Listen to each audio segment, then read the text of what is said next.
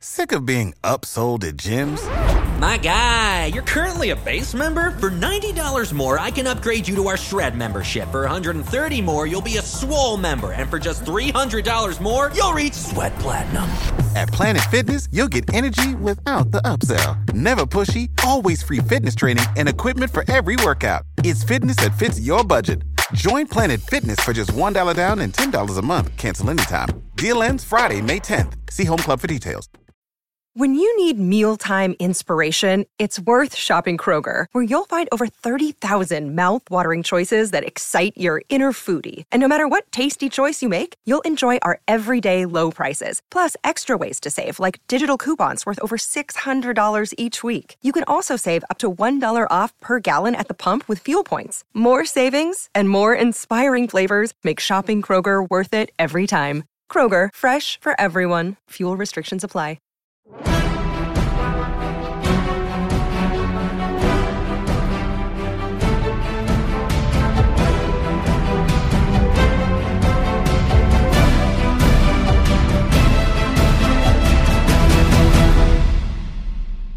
Fantascientificast, puntata 78.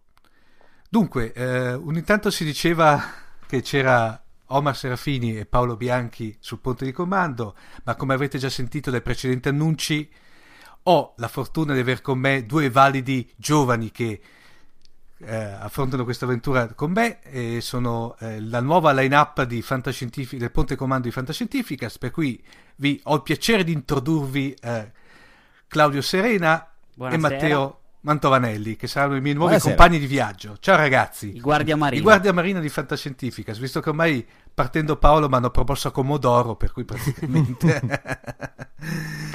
ragazzi, eh, volete parlare un attimino di voi? Per, cioè, allora, per tutto i, i ragazzi fanno parte della grandissima famiglia Querti, di cui ormai Fantascientificast è ormai...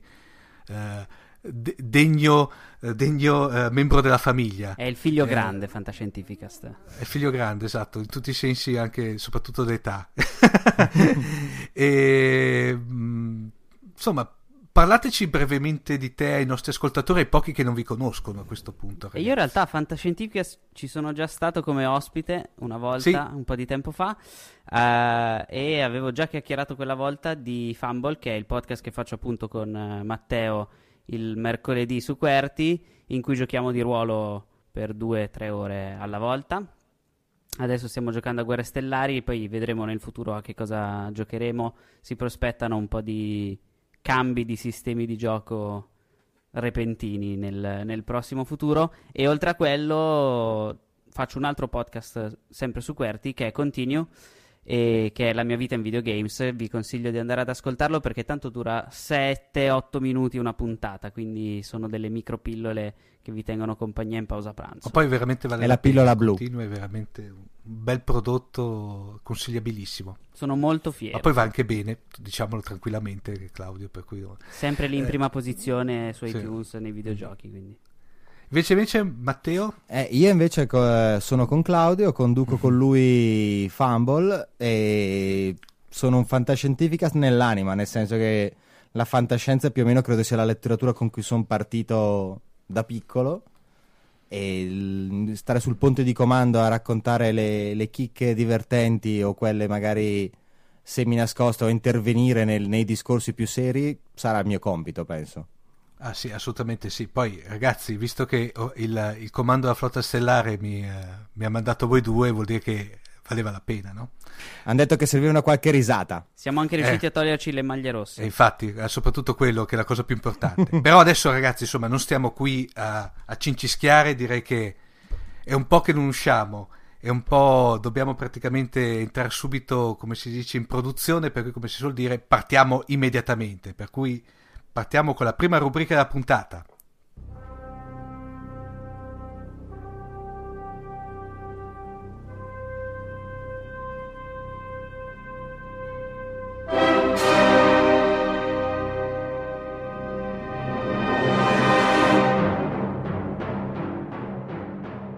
E anche in questa puntata abbiamo qui con noi il nostro amato Cylon Prof. Ciao Massimo, Buonasera a tutti, buonasera Omar. Stasera Dunque. siamo in compagnia più ampia, mi sembra. Sì, ormai eh, Fantascientificast è diventato una vera e propria famiglia allargata. stiamo espandendo. eh, a questo punto. Sempre più grandi. Esatto, sempre più grandi, ma soprattutto finalizzati ad assimilare il mondo del podcasting. Per cui Addirittura no, ogni resistenza è inutile, questo lo sappiamo tutti. Esatto. Dunque, Massimo, eh, di che cosa ci parli questa sera? E dunque, prendendo appunto lo spunto dalla, diciamo, da, da Sopravvissuto The Martian, no? il film e, e il relativo libro che mh, hanno un po' occupato anche, anche un po' i media generalisti, insomma è stato comunque uno- una cosa che ha avuto una certa eco eh, recentemente, mi sono andato a chiedere questo discorso dei sopravvissuti nello spazio, trovando almeno due in- interessanti angolazioni. Eh, uno è un genere che poi ho scoperto peraltro presente in generale nella letteratura, che è quello delle cosiddette Robinsonate, potremmo chiamarle così, cioè proprio in inglese hanno coniato proprio il termine Robinsonade per declinare questa idea del Robinson Crusoe, no? di cui eh, poi parleremo effettivamente in questa puntata. Eh, in generale l'idea dei sopravvissuti nello spazio, dei sopravvissuti nella fantascienza, sopravvi- dei sopravvissuti in un contesto adatto alla nostra amata trasmissione è molto più ricca, in particolare il filone divertentissimo e eh, vastissimo è quello dei sopravvissuti alle catastrofi di vario genere e tipo, da quelle intergalattiche fino a quelle più comuni, diciamo, sul pianeta Terra o addirittura in spazi più rinchiusi del pianeta Terra. Quindi ci lasciamo questo tema più ampio per prossime volte. Stasera ci concentriamo sull'idea del Robinson Crusoe dello spazio, che peraltro eh, diciamo, ci sono addirittura dei romanzi che hanno un titolo proprio simile. Eh, io quando poi non ne avevamo parlato con te di questa tematica, e ti ricordi che avevo avuto una specie di déjà vu, dico ma io sta cosa del Robinson Sì, sì. Crusoe, ma questo film, ma questo libro che io peraltro poi mi ero procurato anche il libro eh, diciamo del, mm, relativo al film stesso eh, e me l'ero letto devo dire un po' rapidamente perché come dirò fra un attimo non è che proprio mi sia piaciuto da impazzire ma comunque tenevo sempre questa sensazione di déjà vu finché eh, cercando in soffitta ho ritrovato un libro eh, che porta la mia firma veramente, diciamo, sai, quella di... mh, Mi, fa, mi ha fatto l'impressione del, mh, di quando tolgono la memoria dal in 2001 nello di, di nello spazio perché c'è questa regressione, lui ritorna, diciamo così, bambino, fino poi a spegnere. Ecco stessa cosa perché c'è una firma mia del 1969, io sono nato nel 1960, quindi c'ho nove anni, un libro che si intitola eh, Robinson dello spazio di tal Gianni Padoan, edizione AMZ, editrice Oh, mia, Milano. È un libro eh, scritto da un italiano eh, che è incredibilmente simile come storia, come ambientazione, come racconto. al- è un libro per ragazzi, scritto quindi in uno stile eh, evidentemente per ragazzi. Tra l'altro, ho anche visto che se, se si cerca su eh, Google Robinson dello spazio Gianni Padoan, c'è una bella scheda eh, su internet che quindi dà la possibilità, io credo che il testo sia praticamente introvabile, è comunque un romanzo veramente per ragazzi, scritto con uno stile eh, che eh, superati i 14 anni non può piacere molto, se non come appunto curiosità. In realtà su Eh, eBay si trova, eh. eh, si trova su eBay, trova su fantastico, allora non posso, che, non posso che, che consigliarlo. Diciamo, allora, precisiamo il tema rapidamente. Il tema, per chi ha visto il film, comunque ha letto il libro eh, di, di sopravvissuto The Martian, è sostanzialmente effettivamente quello di Robinson Crusoe, cioè c'è qualcosa eh, che eh, lascia un eh, sopravvissuto o al massimo pochissimi altri sopravvissuti, cioè Robinson Crusoe è singolo, poi trova subito, trova subito compagnia con venerdì, ma insomma alla fine l'idea che c'è qualcuno eh, proveniente dalla civiltà un- o comunque diciamo che eh, tra l'altro è comunque ambientato con un discorso di viaggio no? intorno all'idea che c'è una nave, c'è un naufragio, c'è una circostanza che ti lascia in un ambiente che o è proprio ostile oppure come nel caso eh, del Robinson Crusoe originale è comunque un ambiente nel quale è, è difficile sopravvivere e eh, lo stile iniziale del Robinson Crusoe è comunque uno stile in cui la narrazione romanzata è eh, inserita in un contesto che cerca di essere estremamente realistico no? e che quindi raccon- racconta i dettagli di come applicando il proprio ingegno, le proprie capacità, la propria superiore intelligenza, eccetera, eccetera, eh, l'uomo riesce a combattere contro queste avversità, a costruire uno scenario di sopravvivenza più che dignitoso e poi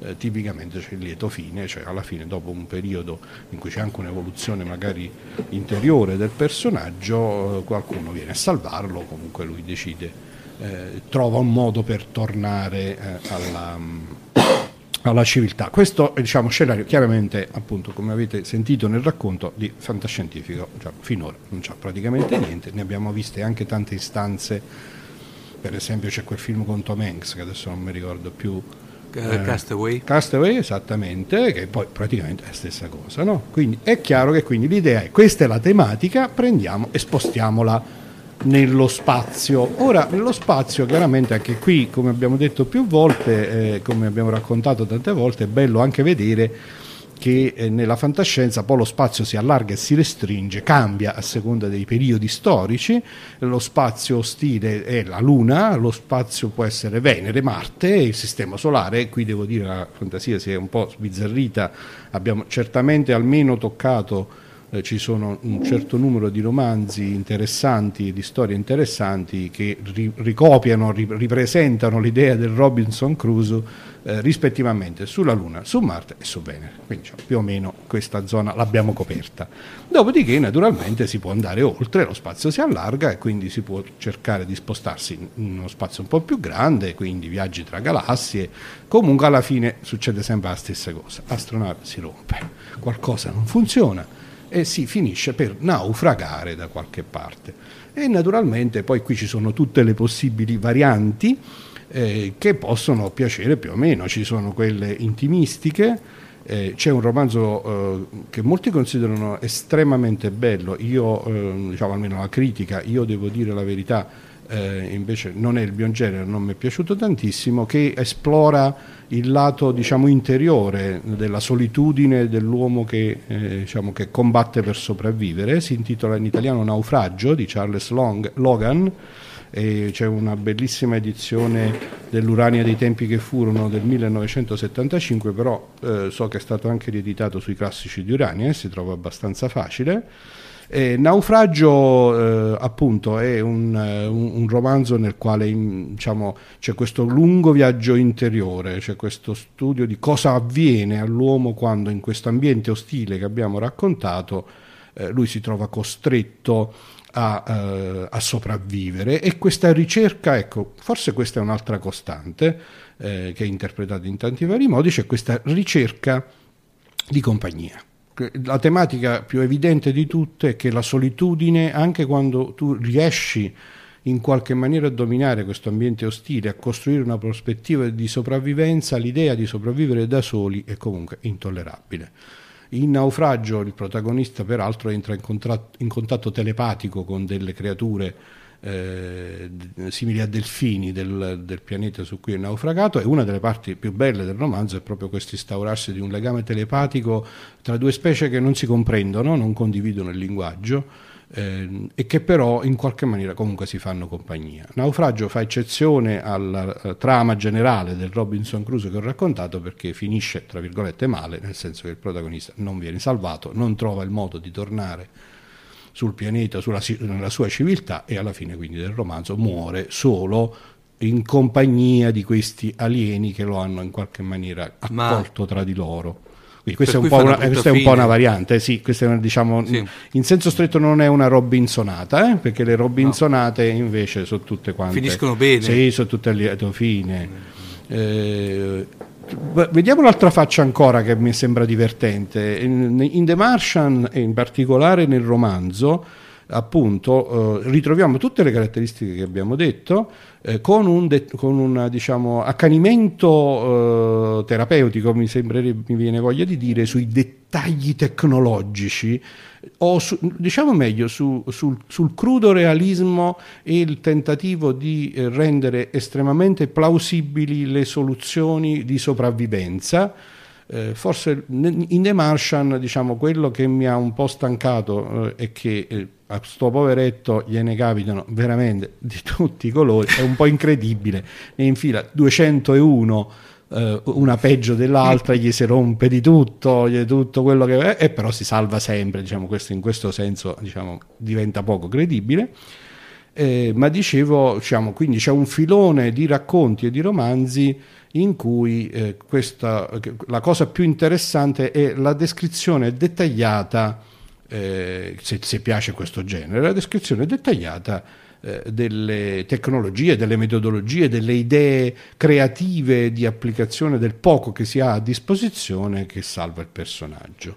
Ma per cui Massimo è quasi, è quasi si può dire quasi hard come fantascienza in effetti se è una vera Robinsonata è molto hard, almeno ci deve essere fantascienza hard, cioè la Robinsonata è proprio perché Defoe, se vi leggete, non so se l'avete letto, ve lo ricordate, il Robinson Crusoe, il Robinson Crusoe di Defoe è fatto così, cioè è un racconto molto dettagliato e minuzioso che sta lì a spiegarti come, sta, come fa a mettere insieme i fili di paglia per farli accendere, per fare il fuoco, come fa a vedere a distillare l'acqua se non trova la sorgente, cioè, eh, ci sono tutti i dettagli diremmo tecnologici, ecco, in ambito fantascientifico diciamo tecnologici, perché devo, il mio eh, intento è di dimostrare che con la capacità, con, con la fermezza di carattere e però con la capacità eh, anche di mettere in pratica eh, le cose che realmente ho a disposizione, eh, riesco a sopravvivere. Naturalmente se sono in ambito fantascientifico è anche l'occasione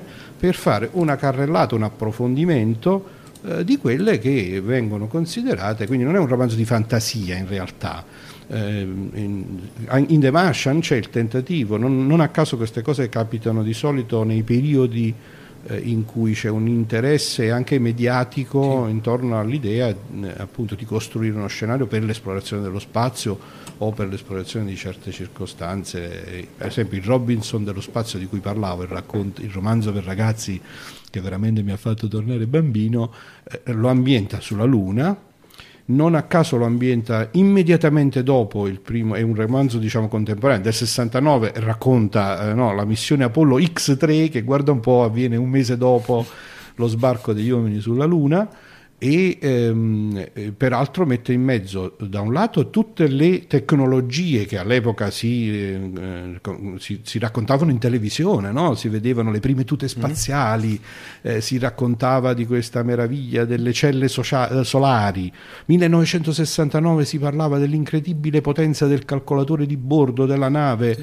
che all'epoca penso avesse la capacità di calcolo di una calcolatrice di queste qui delle quattro operazioni che si trovano. Sì eh, però insomma erano le, erano le prime miniaturizzazioni eh, eccetera. Se, le, se, avete l'occasione di leggere Robinson nello spazio di Gianni Padoan vi divertirete tantissimo su questo perché veramente nonostante sia un romanzo per ragazzi raccontato no, con le tipiche eh, enfasi no, di quando si vuole costruire dei personaggi facilmente comprensibili eh, entra nei dettagli racconta la eh, miracolosa borsa dell'esploratore spaziale in cui ci sono tutti i micro cacciavite forniti dalla eccetera eccetera. E altra cosa c'è la contestualizzazione eh, relativa al fatto che, c'era, che lo spazio e l'occasione per i grandi avversari dell'epoca, la Russia e gli Stati Uniti, per scoprire che intorno al suo discorso della sopravvivenza del salvataggio di un uomo solo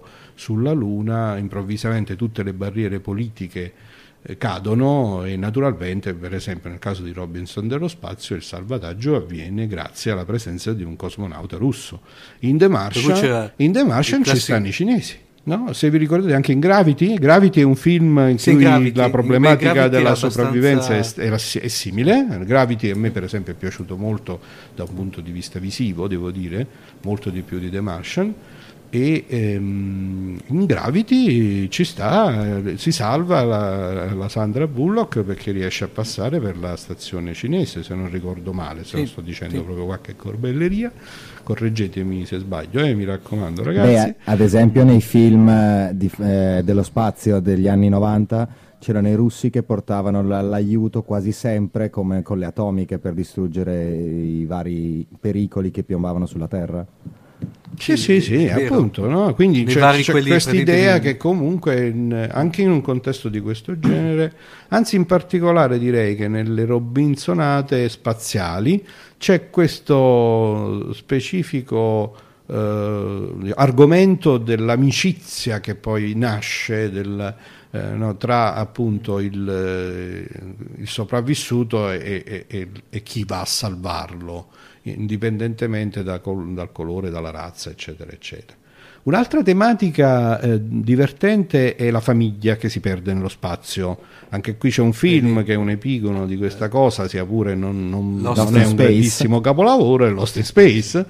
È Lost in Space, eh, ma diciamo questa tematica è stata per esempio trattata da un romanzo eh, di Philip Lathan che si intitola First, eh, Five Against Venus, ambientato su Venere, eh, dove anche lì c'è appunto il- l'idea del team, eh, della famiglia che deve combattere contro le avversità e a questo punto scattano naturalmente le dinamiche interne, come in Lost in Space ci sta il dottore cattivo eh, che alla fine in effetti è quello che vuole provocare la catastrofe, eh, allo stesso modo spesso si ritrova il fatto che se c'è un gruppo di sopravvissuti in mezzo c'è sempre qualcuno cattivo, è quello che ha provocato la catastrofe per misteriosi motivi, o è quello che per odia uno dei protagonisti e quindi approfitta dell'ambiente ostile per tirargli giù le trappole, o insomma giù così.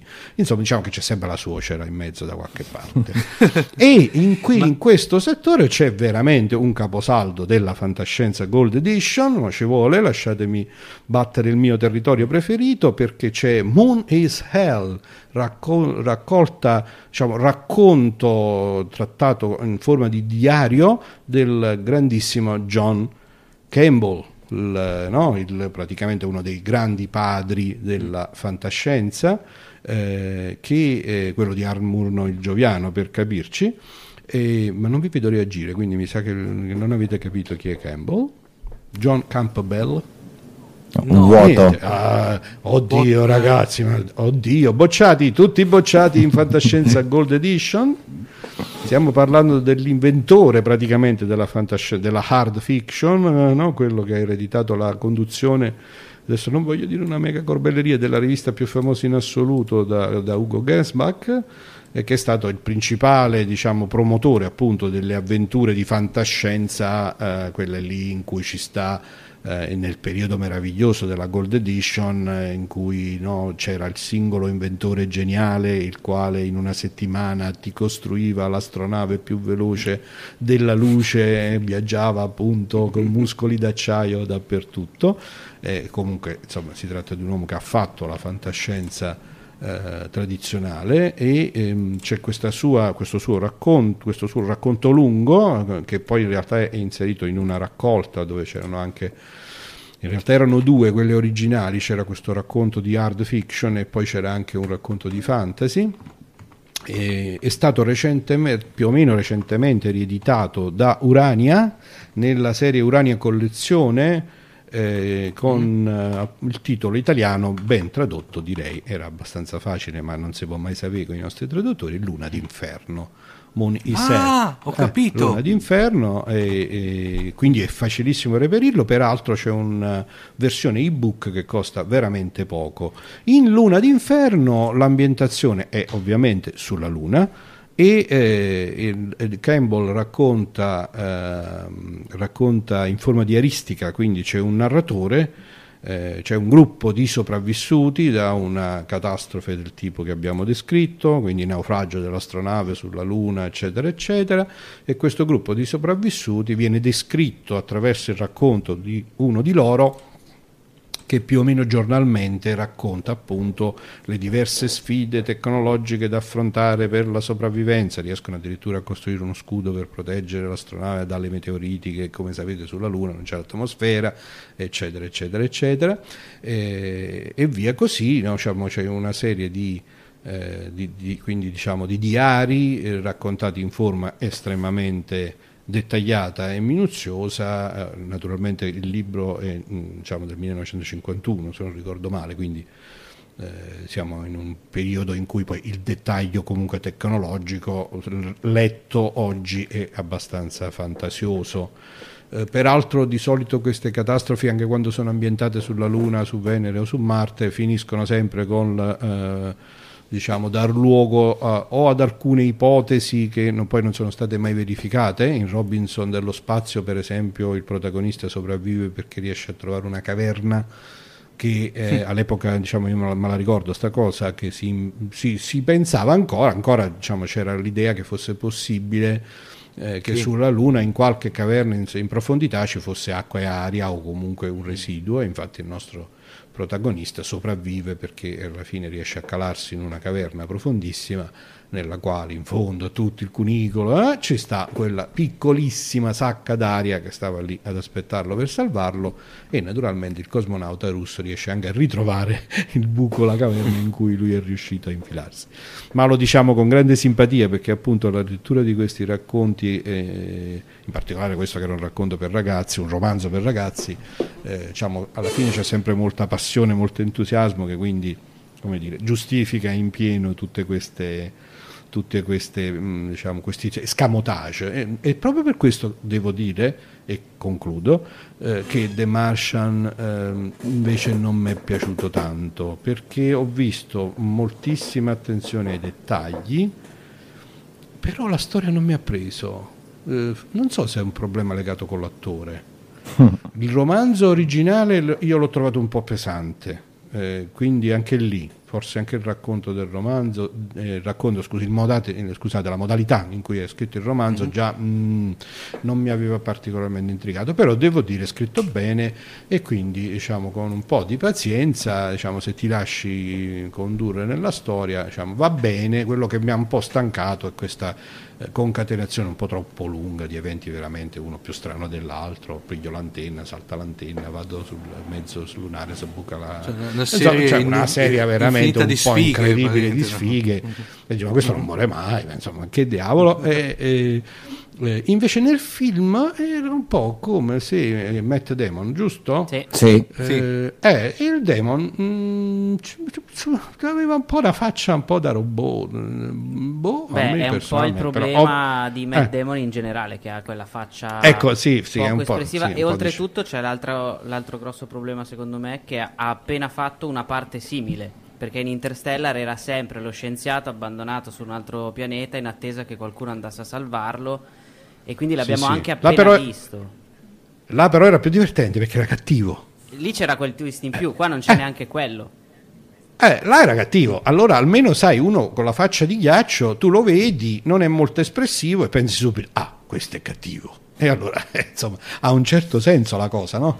Ehm, invece, vabbè, comunque, ovviamente qui stiamo parlando di gusti personali, eh? quindi tutto sommato, comunque alla fine non annovererei sopravvissuto The Martian nell'albo dei capolavori, ma nemmeno nello stesso tempo mi sentirei di dire che è una di quelle appunto catastrofi da cui guardarsi e cercare di sopravvivere.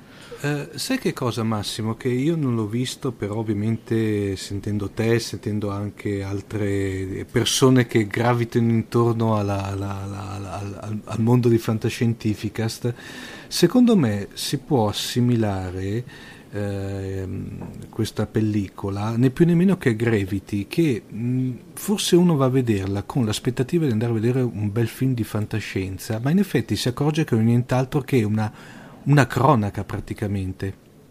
Sì, so è, è, è, la tematica del Robinson Crusoe, cioè in cui no, è talmente, la cronaca dettagliata dovrebbe è talmente servire, fatta bene eh è talmente fatta bene, talmente plausibile, talmente ricercata tecnologicamente, eccetera, che non sembra neanche più fantascienza, cioè non c'è la trovata roboante stile motore a curvatura o teletrasporto. Un po' documentaristico. Ta- Bravissimo, eh, ecco, eh, diciamo sì. è quasi una docu-fiction, mi viene in mente una roba del genere, no?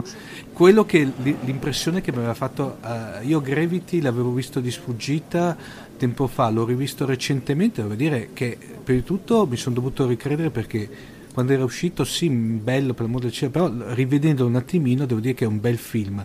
Ma eh, secondo me è un film talmente fatto bene, talmente plausibile, talmente tecnicamente ricercato. Tra l'altro poi mi, eh, mi ricordo che eh, i colleghi di... Eh, abbiamo fatto tra l'altro uno, uno, speciale proprio anche su Gravity in cui eh, dicevano che addirittura la, mi pare la stazione, la, la, ISS era stata riprodotta con una uh, meticolosità ed un perfezionismo estremo, no? praticamente. Sì, perché è una robinsonata, per... capito? Il fatto che sia sì. fantascienza è solo, eh, diciamo... È la cornice, eh, è, è, solo la cornice, mo, è la fantascienza perché è più facile oggi, ai giorni nostri, eh, ambientare l'idea di qualcuno che per un disagio tecnologico, no? perché alla fine è sempre quello, è, c'è un incidente, c'è qualcosa che si rompe all'interno di una situazione che deve poi trasformarsi in una situazione di sopravvivenza in ambiente ostile, dove l'uomo da solo o la donna nel caso di, di, mm-hmm. di appunto Gravity, da solo con la sua forza di carattere e con la sua padronanza della tecnologia, riesce a, a, sopravvivere. Quindi poi o lo fai sull'isola deserta ai tempi del Robinson Crusoe, o lo fai sulla Luna o su Marte o su Venere, la tematica è quella e chi cerca di fare la Robinsonata si riporta a quella idea lì, cioè che io ti devo raccontare delle cose credibili perché non voglio che sia fantasioso, voglio che si vedano questi aspetti, questa è l'idea di fondo. Lì naturalmente dovrebbe scattare la simpatia per il personaggio, cioè quello che poi salva la storia, o è l'interesse specifico a scoprire le tecnologie, vediamo come si accende il fuoco strofinando i bastoncini, oppure vediamo come nello spazio è possibile col cacciavite megagalattico a torsione che effettivamente esiste girare le viti senza girare in tondo. Se ti piace questo, bene, e se no poi l'altra cosa che ti salva è il fatto che c'è un'immedesimazione col personaggio. Se salta quello, come demone è difficile, eh? eh come demone è veramente dura, diciamocelo. Io l'unico film, vabbè, dai, stavo per dire. E, eh, sono, e sono, gusti, dai, veramente su, non vogliamo. Io, io, te la butto lì. Se, scusami, scusami, mi stavo sfuggendo ah, una cosa divertentissima ah. che cito sempre, poi ti basta perché ho parlato troppo. C'è un romanzo assolutamente sempre in questa cornice, che però è molto più fantasioso poi nella realizzazione, perché la, quello che salvava gli autori, eh, diciamo, de, del periodo Gold Edition o, o, eh, o comunque eh, diciamo del periodo pre eh, bomba, no, proprio bomba atomica, pre-uomo sulla Luna, no? gli anni 50-60, mm-hmm. era che siccome si sapeva poco dei pianeti, alla fine se tu fai un Robinson Crusoe su Marte, eh, Marte naturalmente è popolato, ci stanno le specie, sta... no, quindi si salvava col fatto che c'è questo racconto che comunque diventa divertente e fantasioso perché eh, eh, c'è, c'è, il Marte di John Carter, no? cioè dove, dove, ci sono sì. dei, degli, degli, alieni, eccetera, eccetera. C'è un romanzo che anche qui è un capostipite diciamo, di questo genere, si chiama No Man Friday eh, no. e, e, di Rex Gordon e la cosa simpaticissima che volevo segnalare è che se andate su Wikipedia che c'è una scheda su questo romanzo trovate la copertina originale la copertina originale è esattamente quello che ho detto perché è divisa in due metà eh, la metà sulla sinistra rappresenta Robinson Crusoe proprio quello originale sull'isola con la veste di pelle eccetera eccetera e la metà sulla destra un astronauta con la tuta spaziale e l'astronave precipitata a fianco. Proprio fa- anche graficamente è dichiarato l'intento ed è veramente bella sta copertina è una cosa da guardare. Scusami ti ho interrotto Omar No, era semplicemente che alla luce di tutto quello che hai detto uh, te adesso, secondo te Massimo, uh, più che altro è una domanda che magari mi, mi, confermi la mia sensazione, una Robinsonata potrebbe essere anche Star Trek Voyager a questo punto? Ah certo, uh, anzi, beh lì c'è il tema del ritorno a casa, eh, però esattamente, certo, messa eh. giù così eh, eh, c'è sicuramente l'idea, c'è un gruppo di sopravvissuti a un incidente eh, che fa anche il viaggio per tornare a casa, sì, è chiaro. E hard anche lì, perché praticamente... Anche lì, tutto... certo, perché sono... Sì, sì.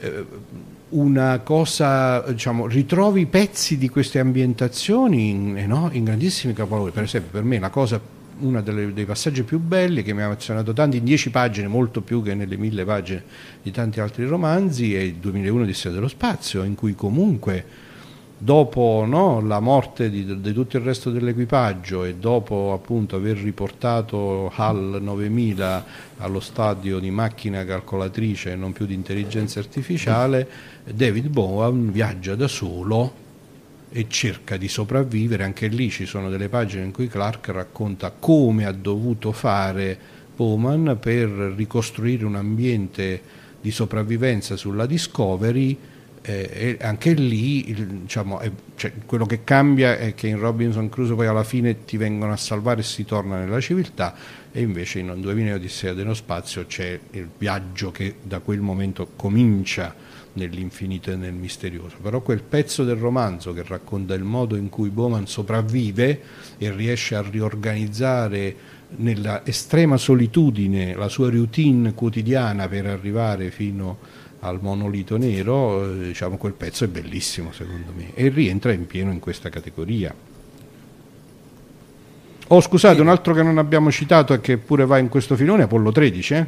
Ah beh, sì. ovviamente, Ah, sì. come film. Abbastanza Apollo 13, dichiaratamente. per esempio a me Apollo 13 piace, ecco, devo dire. Beh, ma a- a- però Apollo 13, allora se prima abbiamo definito Gravity e se vuoi anche eh, The, The Martian eh, eh, docufiction, lì praticamente Apollo 13 è, la crona, è una cronaca. Eh, esatto, quindi è la dimostrazione che la realtà a volte no, è assolutamente appassionante, eh, è molto più di un romanzo, no? può capitare benissimo. Però voglio dire, il film mi è piaciuto, cioè la ricostruzione... No, il fi- è- è- il film secondo me è un- Apollo è un 13 a me è piaciuto. a me è piaciuto. Beh, se rimaniamo sull'ambiente del pianeta del- di, di Marte, sempre simile per me comunque c'è il pianeta rosso. Che era... Sempre il film stai dicendo? Sì, vero? esatto. Quello con, quello con Val Kimmer, il pianeta Esattamente, rosso. Proprio quello. Era quello dove c'era, eh, Matteo, era quello dove c'era quella sorta di robot fatta a forma di... Antropoide, di, di sì, quello lì. Sì. Eh, è Ecco, perché in fin dei conti ok. anche lì c'è l'uomo tuttofare che sa come recuperare to- rottami, pezzi vari, Mhm. delle sonde e le mette assieme per cercare di tornare a casa. In un ambiente Ah, sì, sì. un po' ostile sostanzialmente. Beh, Sì, sì, sì, beh, è chiaro che poi ce la met- eh, è chiaro, la scelta che ho fatto io è cercare di trovare qualcosa che proprio effettivamente sta nel genere della Robinsonata, perché poi come raccontavo con Odissea nello spazio, come giustamente stai dicendo anche tu, eh, è chiaro che situazioni di questo tipo all'interno di un contesto anche più Innesti- ampio, innesti di questo tipo se ne trovano tanti. eh. Sì, perché per esempio Matteo, sempre in tema di Marte, anche Mission to Mars di Brian De Palma, anche lui se vuoi la, la- la fase iniziale c'è anche lì il fatto che c'era il- uno degli eh, astronauti di una delle, delle prime missioni era rimasto su Marte in condizioni di sopravvivenza limite, Sì. eccetera, per cui anche lì c'è stato l'innesto della Robinsonata, in effetti... Sì, la distinzione è quando la Robinsonata diventa il tema portante e l'ambientazione Esatto, fantascientifica esatto, o quando c'è la infatti. fantascienza con di mezzo un po' di Robinsonata. Infatti. Sì, ma anche infatti per cioè, quello che dicevo all'inizio, il tema del sopravvissuto è molto più ampio di così, eh, perché poi appunto o si declina verso il discorso catastrofe oppure diventa un elemento di un racconto, di un romanzo, di un film un po' più ampio, per esempio a me viene in mente con i brividi il ehm, pianeta proibito, no? dove comunque Sì. no, all'inizio il pianeta proibito loro vanno a investigare perché non, non ci sono più segnali dalla colonia e trovano il sopravvissuto.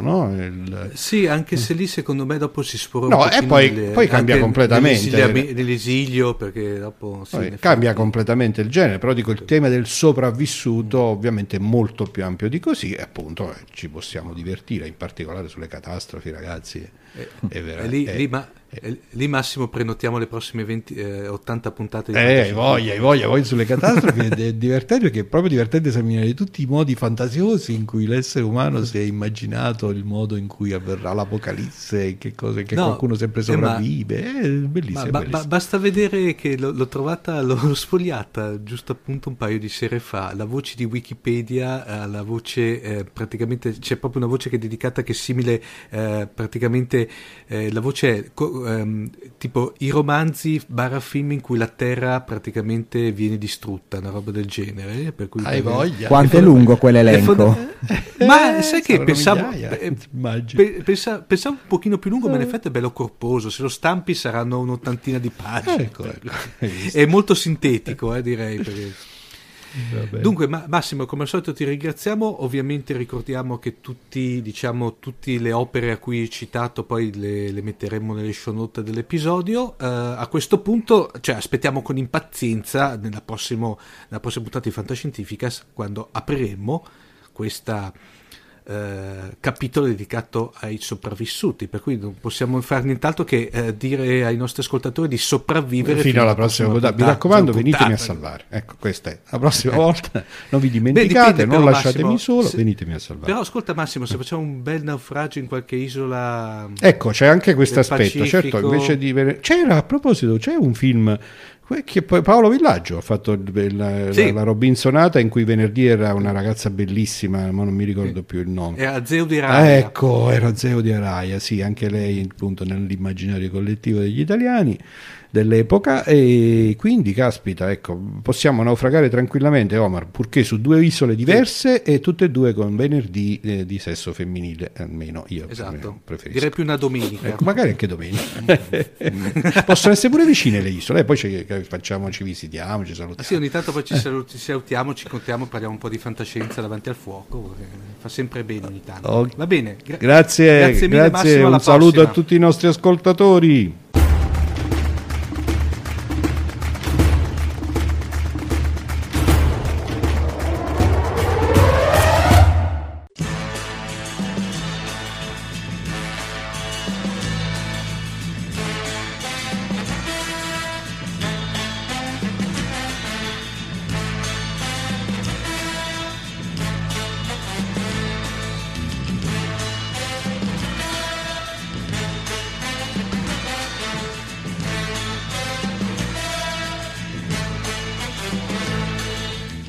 come sempre adesso è il momento di Atavacron e questa sera Omar di che cosa ci parli? Beh, visto che siamo in tema marziano, eh, direi che mm, par- parlerò di un film che se volete alla fine di tutta la mia filippica su questo film, eh, alias la mia lunga e tediosa scheda, mi direte, ma caspita, questo qui è un vero e proprio plagio. Uh, per cui uh, vi parlerò di questo film del, del 1964 che um, capita proprio in un anno, il 1964, che era um, un anno abbastanza deludente per la fantascienza. Eh, e se non fosse proprio per SOS Naufragio dello Spazio, che è il film di cui parlerò stasera, posso ricordare in quell'anno eh, solamente altre due pellicole, di cui una è la bellissima di, che parleremo fra quanto prima dovremo parlarne, che è Matango il mostro di Shiro Honda. il, il film era diretto da Byron Haskins, che per i più non dirà niente, ma io vi dico solamente un titolo su tutti, eh, la famosissima Guerra dei Mondi, quella curata anche da George Pal, per cui era lo stesso regista, parliamo. Mm per cui è uno dei capisaldi della fantascienza moderna cinematografica. Ehm, il, film di, il, film si sviluppa su un filo conduttore estremamente logico eh, e che si basa sulle conoscenze dell'epoca, eh, concedendo poco spazio alla fantasia eccessivamente eh, sbrigliata. Se volete, questo può, può, mm, si può, secondo me, in un certo senso, considerare come il primo film in cui eh, viene, eh, viene data una risposta alla richiesta eh, o l'esigenza di un maggiore realismo anche nei film fantascientifici, eh, fantascientifici che ehm, faceva in modo tale di avvicinare il pubblico alle vicende di domani, però con, in base alle cognizioni del tempo. Eh, per questo secondo me è stato un, un successo SOS Naufrago, eh, Naufragio nello spazio. Eh, forse perché sapeva trarre eh, da pochi elementi noti o supposti tutta una serie di ipotesi affascinanti, logiche, ma soprattutto umane. Io direi però che intanto possiamo parlare col trailer, dopo entriamo proprio nel dettaglio del film.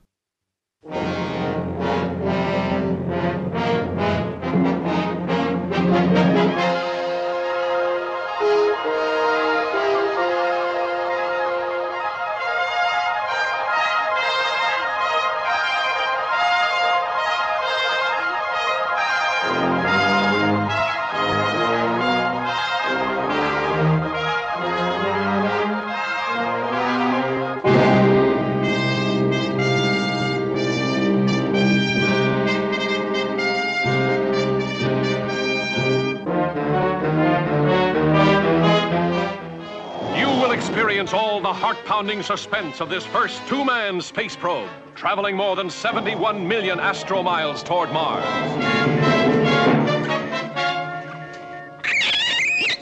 Here are all the unexpected terrors of outer space. Unidentified flying mass. Dead ahead. Collision course. Fire main retros.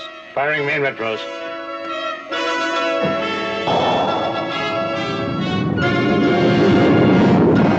Mars gravity's taking over, pulling us down. Prepare to eject. Emergency procedure. Blast off when you're ready.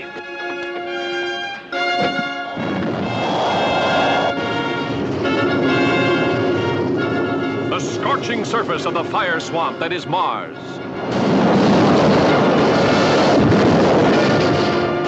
A world no man has ever seen, and now one man must explore alone. Temporary home is found. How long can a man stay alive? Now, my two most difficult problems are air and water. I have, with what's left in my tank and one reserve cylinder, enough oxygen for, oh, about 60 hours. Of course, once my air gives out, water won't matter. No air to breathe. But suddenly an unexpected source of oxygen. The life-giving miracle of the yellow stones that burn like coal. Here is a modern Robinson Crusoe struggling for survival in a cruel environment. Finding water. Discovering a source of nourishment. But unable to lick the most terrifying problem of all. You've gotta face the reality of being alone forever. The devastating laser beams with which spacemen from the constellation Orion excavate the rare minerals of Mars. The escaping slave worker who becomes a modern man Friday. The storm of burning ashes whose fury descends on Mars. The polar ice cap and the wild surface storms that cover the planet with freezing cold. The holocaust of searing hell when Mars and a flaming asteroid collide and turn the ice cap into molten lava. The violent celestial bombardment of Mars by attacking humanoids from another galaxy.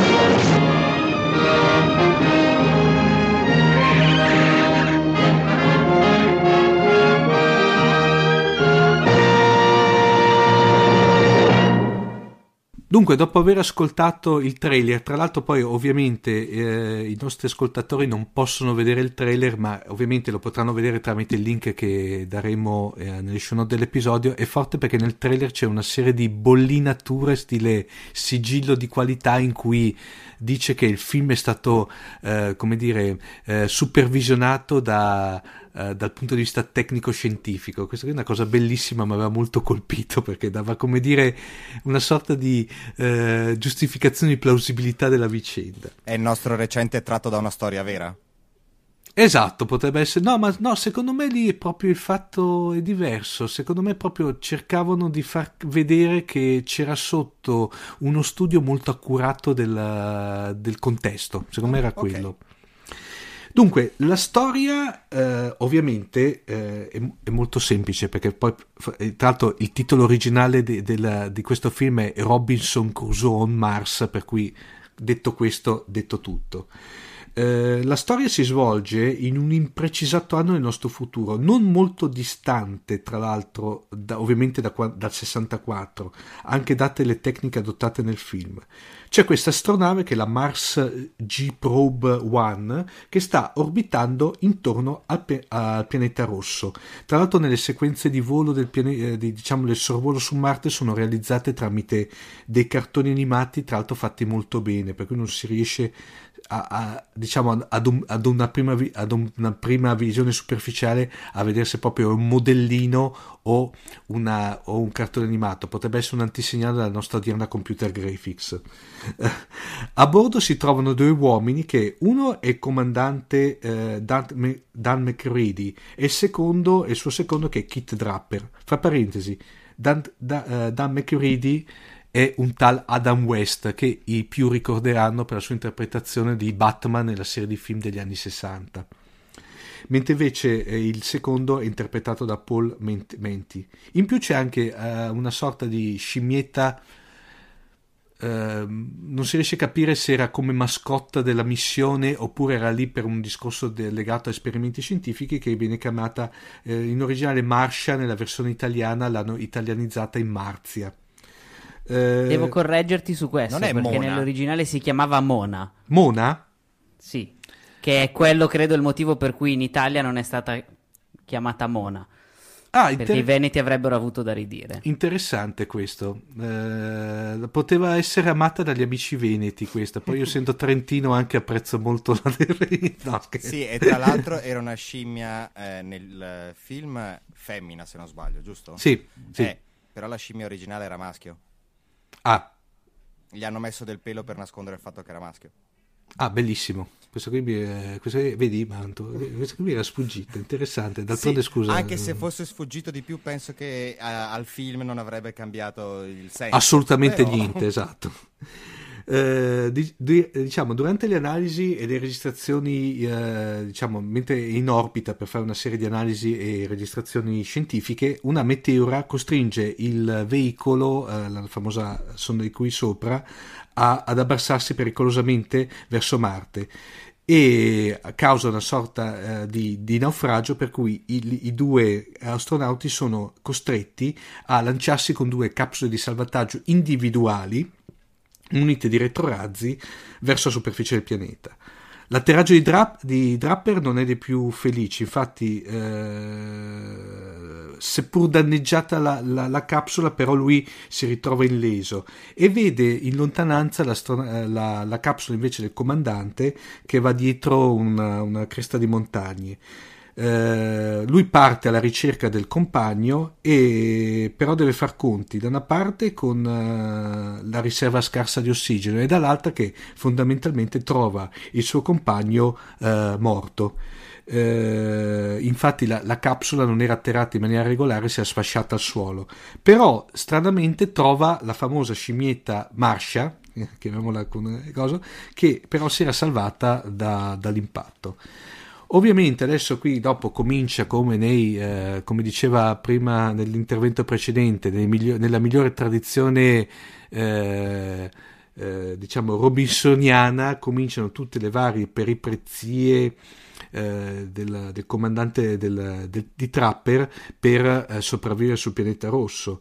Eh, le cose diciamo salienti è che lui a un certo punto scopre che ci sono questi strani sassi che se da un lato eh, bruciano come il, camo- il carbone per cui gli danno calore dall'altra si scopre che tra l'altro eh, riescono a fornire ossigeno per cui mh, il, il problema dell'ossigeno non si presenta più eh, fra parentesi poi dopo trova anche, anche l'acqua per cui eh, è dell'acqua e con vicino una sorta di mini oasi con delle piante commestibili per cui come, tranquillamente diciamo riesce a barcamenarsi nella sopravvivenza E tra l'altro questa cosa della- dell'ossigeno dalle rocce, non so quanto sia voluta o non voluta, ma potrebbe essere una citazione di quel The Moon is Hell di cui parlavamo prima, perché anche lì estraevano l'ossigeno dalle rocce lunari. eh, E essendo il libro di 14 anni prima è possibile che possa Assolut- essere una citazione più o meno voluta. No, ma direi di sì, assolutamente di sì, o quantomeno una fonte di ispirazione, tranquillamente quella.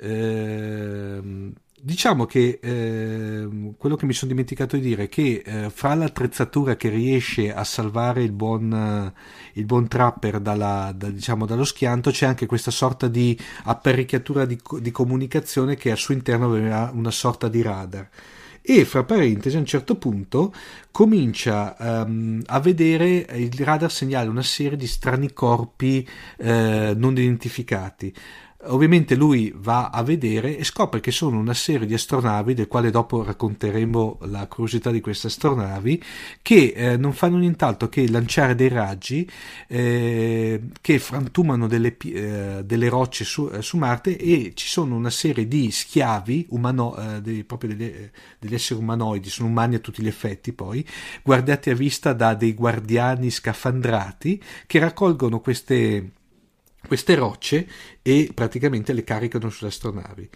A un certo punto, eh, intanto che c'è questa sorta di bombardamento a raggi per spezzare le rocce, eh, Trapper eh, praticamente cerca di salvarsi perché viene coinvolto in una sorta di frana. Eh, nello stesso, nello stesso momento si imbatte in questo umano, uh, umanoide con un perizoma e ehm, anche lui coinvolto nel crollo e riesce a salvarlo e a portarlo, eh, a portarlo nella sua grotta che aveva, eh, stava utilizzando come abitazione temporanea. Ovviamente l'alieno non può, eh, si rivela tra una persona, diciamo, tranquillo, intelligentissimo e molto spaventato. Draper non può che, che chiamarlo venerdì nella migliore tradizione eh, robinsoniana e l'unica cosa che ha ha questi due anelli che eh, gli serrano i polsi e fondamentalmente sono degli anelli che eh, i, diciamo, i suoi guardiani utilizzavano per localizzarlo e per infliggergli del dolore in caso di, eh, di sua ribellione. Eh, per far ciò loro praticamente tentano di eh, come posso dirvi, sfuggire il più lontano possibile all'influenza di questi alieni in modo tale che riuscivano a staccare gli anelli di venerdì. E eh, tra l'altro eh, ehm, venerdì fornisce anche a Draper delle misteriose pilloline che eh, si rivelano più efficaci della sua riserva d'ossigeno per cui le permettono di, eh, di respirare meglio. Finalmente riescono dopo varie peripezie a staccare gli anelli e ehm, riescono a ritornare alla loro grotta, però gli scoprono che i, nel frattempo tutti i compagni di venerdì erano stati massacrati, uccisi dai, da questi miser, misteriosi esseri e ehm, una provvidenziale, se volete, perché dopo serve per far saldare l'amicizia fra i due, eruzione vulcanica come fa per sopraffarli, per seppurli, ma venerdì riesce a salvare Draper. Fra i due poi ci sta ovviamente un rapporto di fratellanza, sono lì da soli, cominciano, venerdì comincia a imparare la lingua di Draper, per cui a parlare correttamente inglese, e spiega che lui proveniva da un lontano pianeta della costellazione di Orione e il suo popolo, che era una civiltà molto antica, è tenuto in schiavitù da questa razza guerriera e crudele eh, la quale periodicamente visita Marte per rifornirsi di minerali. Tra l'altro hanno poi anche un, un, suggestivo colloquio su Dio che fa vedere praticamente che veniva chiamato in modi diversi, però sostanzialmente il concetto di divinità era esattamente il medesimo sia per il terrestre sia per l'alieno. A un certo punto eh, sembra che, eh, siccome gli alieni arrivavano in maniera periodica, eh, a un certo punto eh, arriva il tempo, il periodo in cui gli alieni dovrebbero avvicinarsi alla, al, di nuovo a Marte e, e, in effetti il radar di Draper capta l'avvicinarsi di un uh, oggetto spazi- uh, spaziale, però grazie a Dio si accorgono che stavolta era uh, dall'interfono esce una voce umana e, e, scoprono che fondamentalmente era l'astronave di soccorso terrestre che salva lui e venerdì da, da, dalla, dalla, dall'esilio su Marte. Dunque, la trama, come vedete, è nient'altro che la trasposizione pari pari, o come dico io spesso e volentieri, uno a uno di Robinson Crusoe. Beh, in originale Però... era anche dichiarato, no? Sì, infatti. Beh, anche il fatto che venerdì si chiami venerdì è... No, no, ma eh, in effetti... È, è voluto proprio. Diciamo che al, all'epoca chi era andato a vedere un film come allora erano i film, dove c'era un'orgia di astronavi e mostri, eh, mostri, spaziali doveva essere mh, rimasto molto deluso. Eh, forse per questo, tra l'altro, secondo me, commercialmente parlando, infatti il film, ovviamente, eh, allora non è che era stato un grossissimo successo eh, commerciale, è stato molto rivalutato dopo con il, eh, con il passare del tempo. E, e il film è tratto da un soggetto di Ib Melchior che si era molto liberamente ispirato al capolavoro di Dafoe. eh, di Defoe. Il, il, film non concede molti voli di fan- alti voli di fantasia, però resta mh, sinceramente su un piano di piacevolissima eh, possibile realtà, diciamola così. Um, si basa sulla fot- fotografia di uh, Winton uh, uh, C. Hawk e le scenografie di Ol Pereira e Arthur Lonergan. Tra l'altro Ol Pereira era famosissimo perché in tutti i film uh, degli anni fine 40 e 50 era quello che disegnava gli sfondi. Quando facevano i campi lunghi, praticamente gli sfondi disegnati erano opera di Al Pereira. E tra l'altro è tutto girato nella Valle della Morte della, eh, in California e eh, con tutta una serie di filtri che viravano il, il paesaggio sul rosso. Quello che se volete, eh, ne parlavamo, accennavamo prima, secondo me quelle veramente le, le cose meno riuscite sono le astronavi alieni, che tra l'altro sono le stesse astronavi che erano state utilizzate nella guerra dei mondi, però ridipinte e prive del tentacolo a forma di testa di cobra che le contraddistingue, contraddistingueva.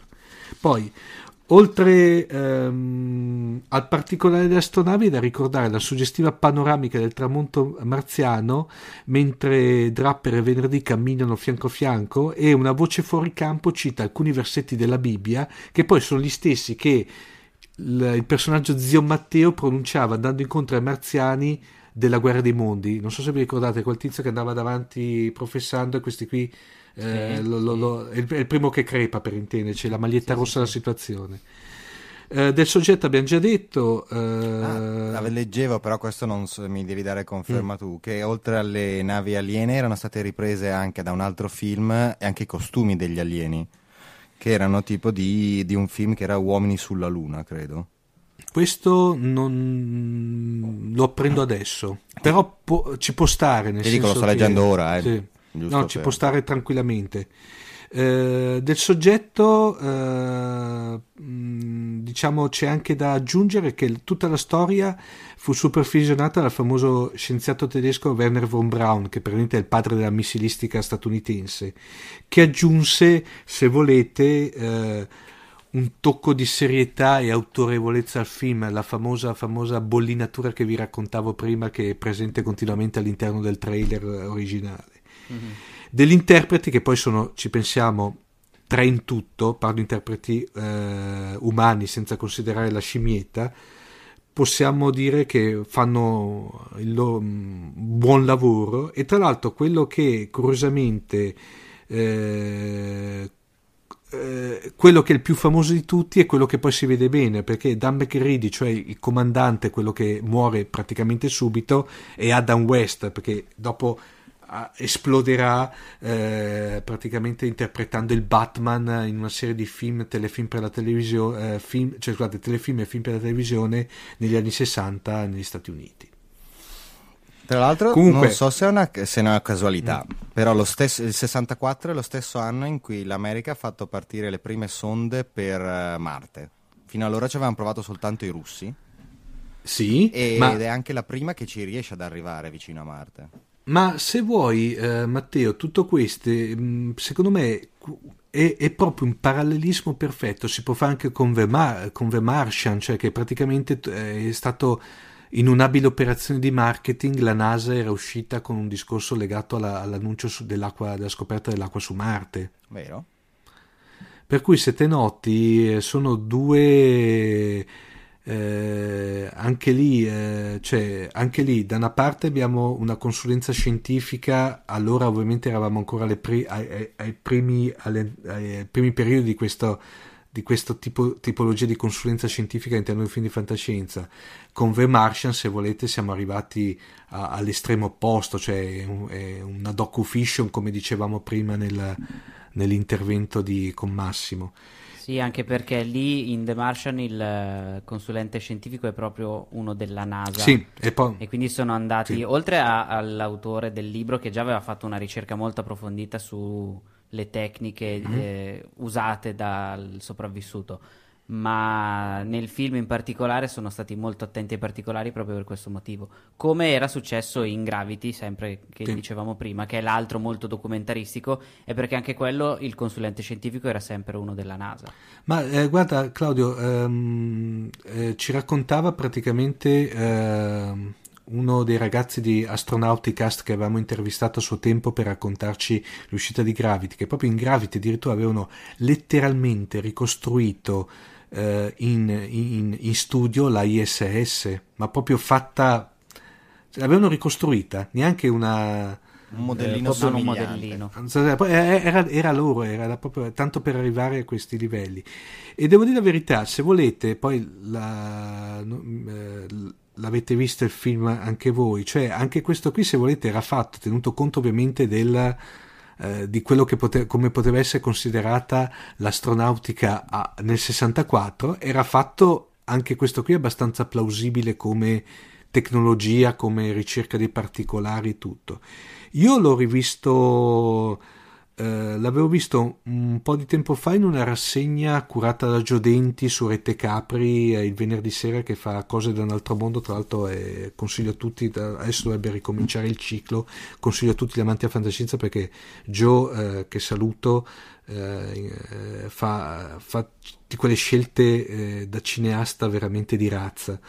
E- ma poi anche dopo l'ho rivisto anche in quanto avendolo visto mi sono rinnamorato eh, del film, l'ho acquistato su DVD e devo dire la verità, è, è bello, godibilissimo tuttora, fa- un- una bella fantascienza secondo me di quella, io la chiamo fantascienza de panza, perché è quella proprio che eh, è godibile, eh, quel giusto livello di, im- di impegno barra spensieratezza che per cui come dire non è quella certi film che si vedono al giorno d'oggi che ok esci dal cinema te li scordi dopo nel tragitto eh, uscita dal cinema parcheggio per prendere la macchina. Questo qui bene o male lascia qualcosa secondo me eh, bello. Mi è piaciuto. Sì, non è neanche pesante da, da guardare, considerando che appunto è del 64, non sembra... è invecchiato molto bene. ecco. Sì, è invecchiato molto bene. Tra l'altro, poi io mi ero anche preparato, ma semmai quella lì la vedremo in un'altra puntata. eh, nel senso che mi ero preparato eh, un altro film che questo qui è passato un po' in sordini in Italia, che conta la rovescia. Eh, voi avete presente Capricorn One? Non so se ve lo ricordate. Sì, più o Molto meno. vagamente. Allora, Capricorn One era quello praticamente che allora, eh, si facevano quella falsa, praticamente c'era questa sorta di la prima missione su Marte, tanto per rimanere in tema. E praticamente cosa succede? Però si accorgono a un secondo prima del decollo del, del- del missile verso Marte che il missile praticamente era destinato ad esplodere in partenza perché c'era un componente difettoso. Allora cosa fanno? Bloccano la partenza, però simulano in studio l'atterraggio su Marte perché ovviamente la NASA aveva speso troppi soldi e non poteva perdere la faccia. Il libro si basa tutto sulla teorie dei luna complottisti, quelli che praticamente dicono che lo sbarco È un fake. eh, lo- no, è un fake, che, e si basa tutti, diciamo che il libro è, è stato, è la trasposizione ovviamente, però l'atto Marte di- di del famoso libello Noi non siamo stati sulla Luna di Bill Casey, che era, uno era quello che ha cominciato a mettere in giro la famosa Moon Hoax, eh, hoax, eh, del fatto che non siamo mai stati... Questo film, se volete, invece, conta la rovescia, è eh, molto legato a questo, però ne parlerò una- in una delle prossime puntate perché... Sì, adesso stavo guardando il cast, ha un cast di tutto rispetto, eh. Comunque c'è Ah, beh, conto- Robert Duval e No, ma James infatti, Caan. e, e guarda, il il dramma di quel film lì, che praticamente eh, io, guarda, nonostante facessi degli sforzi eh, incredibili, non me lo ricordo passato al cinema. Me lo ricordo, io sono venuto a conoscenza per puro caso un, un giorno che facevo una, una ricerca, ma non, addirittura per lavoro, per cui neanche per discorso fantascientificast. Ho visto questo credo, ma io questo film non l'ho mai visto, non l'ho mai visto, non l'ho mai visto. L'altro adesso hanno fatto una bellissima edizione in DVD perché l'hanno, l'hanno, l'hanno, eh, l'hanno re- chiamiamo restaurato, messo giù Rimasterizzato. rimasterizzato e tutto, però è un gran film. eh. E per quello però, come vi ripeto, aspetto un attimo a parlarne perché ne parliamo il prossimo giro di... Sì, di- ti dico, di stavo notando tra l'altro che nell'ambiente dei film eh, con, ehm, con astronauti Mhm. spesso richiamano attori che hanno già fatto quel ruolo. Per esempio, Robert Duval, se non ricordo male, fa l'astronauta anziano Vediamo- anche in Deep Impact. Esatto, bravissimo. Mentre sta- bravissimo. sta- mi è venuto in mente prima, pensando, quando abbiamo citato l'Apollo 13, che tra Mhm. gli attori c'era Gary Sinise, Sinise, Sena- Sena- Senai, Sinise, sì, Gary Sinise. che aveva fatto Sì. anche Mission to Mars. Sì. Quindi se- sembra che ci siano attori con la faccia da astronauta, a quanto pare. O- oppure che magari hanno inconsapevolmente ricevuto una sorta di addestramento Eh, per cui... a questo punto. Eh, no, direi eh, sì, in effetti è vero quella. Beh, eh, ci può stare. James Caan aveva fatto qualcosa anche lui, mi pare, a livello di astronautico. Beh, a parte aver fatto rollerball, però quello è un altro paio di maniche. Non è proprio, proprio astronautico. Però diciamo, sempre diciamo in campo, in campo fantascientifico, però eh, aveva già fatto qualcosa anche lui in campo astronautico, però non vorrei sparare una corbelleria. Sto facendo una rapida, una rapida wikipediata, ma non... no, no. A, me- a memoria non mi viene in mente nulla, però ha fatto tante cose, quindi tra queste potrebbe anche esserci. eh. Beh, ha- beh, ha fatto un po' di fantascienza anche lui perché ti ho detto Rollerball che è un capostipite, ha fatto Alien Nation che è praticamente anche quello gran, gran film sottovalutato, secondo me è un bellissimo film di cui eh, non- veramente... Oh, ha fatto anche un cameo dentro 1941 all'arma a Hollywood, non me lo ricordavo. No, neanche io, quello lì- infatti l'ho, l'ho visto prima, però dato che non lo conte, eh, non lo... Anche se quello lì, si, eh, 1941 all'Arme Hollywood, si basa su un- anche sulla famosa battaglia di Los, di Los Angeles, che è una, una dei capisaldi del- dei, dei complot- degli ufologi praticamente, di chi Ottimo. segue. Che questo... eh, sì, però si apre alt- altri, altri, eh, altri vasi di Pandora che è meglio non aprire. Bene ragazzi. Io avrei finito ovviamente dopo in... eh, Tra l'altro mi dicevi Claudio che si può vedere tranquillamente su YouTube, vero? Sì, si trova tutto il film intero su YouTube. Ma ufficiale o... Di quelli con i suoni per No. nasconderli? No, no, non è, non è in nessun modo censurato o modificato, Mm. è tutto il film completo, intero dall'inizio alla fine. Non è un canale ufficiale, però è anche vero che è un film eh, Sì. di cui magari in Italia non sono stati neanche rinnovati i diritti a parte Mhm. per il DVD e quindi è lì. Ma io ti ho detto, io quella, l'edizione che ho che è un, è un DVD della Pulp, eh, della Pulp Video che l'altro consiglio anche perché poi fa, fa parentesi si trova tranquillamente su Amazon tipo a 9 euro per cui è una cifra veramente spendibile e tra l'altro va- li vale tutti secondo me 9 euro. Eh, è una bella edizione. Ovvi- ecco l'unico difetto che ha che ovviamente hanno, eh, non c'è nessuno tipo di come pulizia cioè hanno preso praticamente la- il film pari pari la traccia audio pari pari eh, Non è rimasterizzato, proprio. non è rimasterizzato bravissimo ma anche la- la- l'originale eh, l'originale la, la- lingua originale che non è stata rimasterizzata è da tenerli come documento storico secondo me ecco ogni tanto poi si può vedere per piace- passare tranquillamente un'ora e tre quarti un'ora e mezza un'ora e tre quarti tranquillamente piacevolmente si può fare bene Ottimo. Ovviamente diamo tutti i riferimenti nelle show notes dell'episodio It's a god awful small affair to the girl with the mousy hair. But her mommy is yelling no, and her daddy has told her to go. But her friend is nowhere to be seen. E in questa puntata dedicata prevalente a Marte eh, non poteva mancare l'esperta certificata di Marte di Fantascientificast. Direttamente dalla stazione Alfa abbiamo qui con noi Carla Monticelli. Ciao Carla. Ciao Omar. Dunque Carla, eh, visto che si parla di Vermartian, eh, Eh. te sei quasi un'autorità, vero? Una specie, diciamo così, sì. la, la particolarità è che a, parte che chiaramente come tutti aspettavo questo film eh, con, con ansia, la particolarità è che io eh, sono una delle poche, tra virgolette, persone che hanno, avevano letto il libro in tempi non sospetti, cioè quando l'autore l'aveva pubblicato su Amazon a 99 centesimi. Stiamo parlando dell'inizio del 2013 eh, quando l'ho letto. Quindi tanto, un bel po' di tempo fa, ecco. Quando proprio non si poteva neanche immaginare che da quel libricino con una copertina così, una foto di, di Marte e la NASA, o un, una, una, riga di descrizione così buttata lì per caso, di potesse diventare un blockbuster. Cioè, una cosa incredibile, impensabile. e, e, così, insomma, eh, anche per questo ho seguito tutta la storia de, del libro, come si è evoluta quando, quando quando è diventato appunto un libro pubblicato da un self-publisher, poi ripubblicato da un grosso editore, fino appunto alla produzione eh, di, de, del film e alla sua uscita. E sono andata a vederlo il primo giorno che è uscito, quindi non sono corsa subito. E eh, devo dire che vabbè, avevo adorato il libro, proprio adorato completamente il libro perché, ehm, a parte l'argomento, e questo già era ovvio, ma l'argomento fatto bene, nel senso che comunque era un bel libro di fantascienza hard, quindi eh, con tantissima scienza plausibile dentro, eh, com- che trasmetteva come così, il mood giusto ehm, per me, che in quel periodo ero impegnata proprio su Marte in prima persona.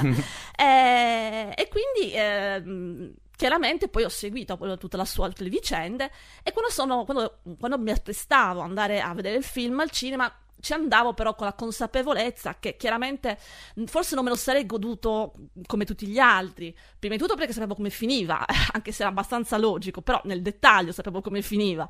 E poi chiaramente um, il mio occhio critico da, tra virgolette, esperta di Marte mi avrebbe, avrebbe portato a, a, cercare gli errori all'interno di questo film. E, e poi chiaramente il paragone col libro, eh, nel paragone col libro cioè, chiaramente il, il film certo non, quasi mai regge. Però comunque sia, mi sono divertita molto, quindi questo già è positivo. è, è, è, proprio di, di queste cose vorrei appunto raccontarti, raccontare agli amici eh, di Fantascientificast. Eh, come, come, ho detto, mentre guardavo il film, eh, involontariamente mi trovavo a cercare gli errori. Non lo facevo apposta, è che mi saltavano agli occhi. Eh, già nel libro c'era un grosso errore nell'assunto iniziale da cui parte la storia. Un, un, un errore che chiaramente eh, conoscevano già tutti, anche l'autore ha ammesso di conoscerlo. Non si sa bene quando l'abbia scoperto, se quando di scriverlo oppure no, non si sa, però ma, l'ha ma, sempre ma, ammesso. Ma la, secondo te un, era un errore per un escamotage, eh, diciamo, letterario oppure proprio un errore, diciamo, una svista che dopo si è accorto dopo? Guarda, lui dice che è stato una licenza. Eh, mm ma eh, io dico che un autore, se vuole, può evitare di prendersi una tale licenza, anche, anche, perché il resto del libro è molto preciso dal punto di vista scientifico. Non lo sapremo mai, forse. Mm. e l'errore, l'errore in questione è che praticamente tutto il libro gira su, parte dall'assunto che una tempesta di sabbia disastrosa su Marte abbia causato l'aborto della missione Ares 3 eh, e abbia portato alla presunta morte di Mark Watney.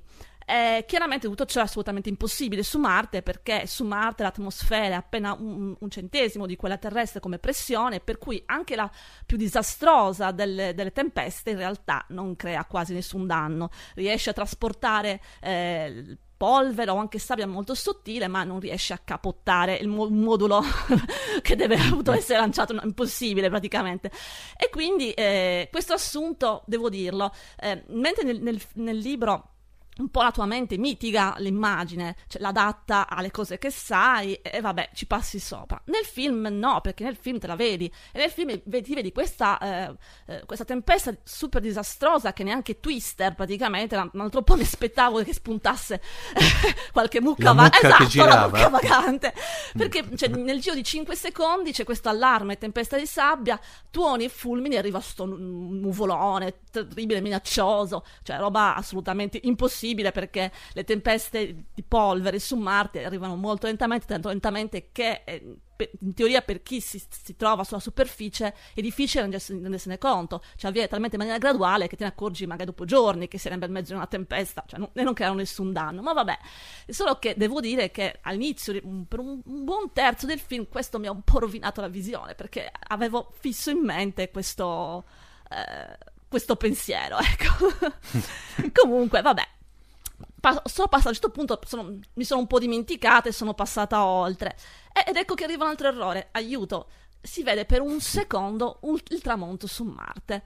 Bello, peccato che è un tramonto sulla Terra. È ovvio che è un tramonto sulla Terra perché il film è girato sulla Terra, però i colori sono completamente sbagliati. Si vede un tramonto col, col cielo rossastro, come sarebbe sulla Terra, ma tramonto nel tramonto su Marte il cielo è azzurro sporco, ma non è una cosa sconosciuta, è una cosa abbastanza conosciuta per chi, eh, per chi bazzica Marte, tra virgolette. Eh, l'abbiamo visto nelle immagini mandate dai rover, da Curiosity, da Opportunity e così via. E, eh, e poi, insomma, a questo film hanno collaborato degli scienziati della NASA. Eh, mi chiedo, non mi chiedo se è stata una svista o una cosa voluta, una licenza, come la volete voi, però non, non capisco, ne capisco il senso. Cioè, fai vedere il tramonto su Marte, se proprio devi far vedere, fallo vedere giusto. Altra cosa che, che mi è sembrato molto, molto fastidio, ma vabbè, anche lì sono andata, sono andata, sono andata oltre a un certo punto. In generale, ehm, come, come dicevo, il film mi è piaciuto molto e eh, come errori grossi errori a parte l'assunto non ci sono. Però devo dire una cosa eh, anche se nell'immagine nella, nella fotografia hanno cercato di tu- tutti i modi di rendere l'ambientazione eh, come quella di Marte eh, non so fino a che punto ci siano riusciti cioè sarà un po' che tu lo sai che quello non è Marte sarà che abbiamo visto le foto dei rover che eh, ci presentano un ambiente un po' particolare non abbiamo in realtà delle immagini da- da- mh, dalla, dalla superficie della zona in cui è avvenuta in teoria la storia eh, per cui non lo so, non sappiamo fino a che punto sia realistico. Però soprattutto ne- nelle riprese un po' um, ah, ma panoramiche eh, si nota qualcosa di strano cioè si ha la netta sensazione proprio di trovarsi sulla Terra come effettivamente è d'altronde.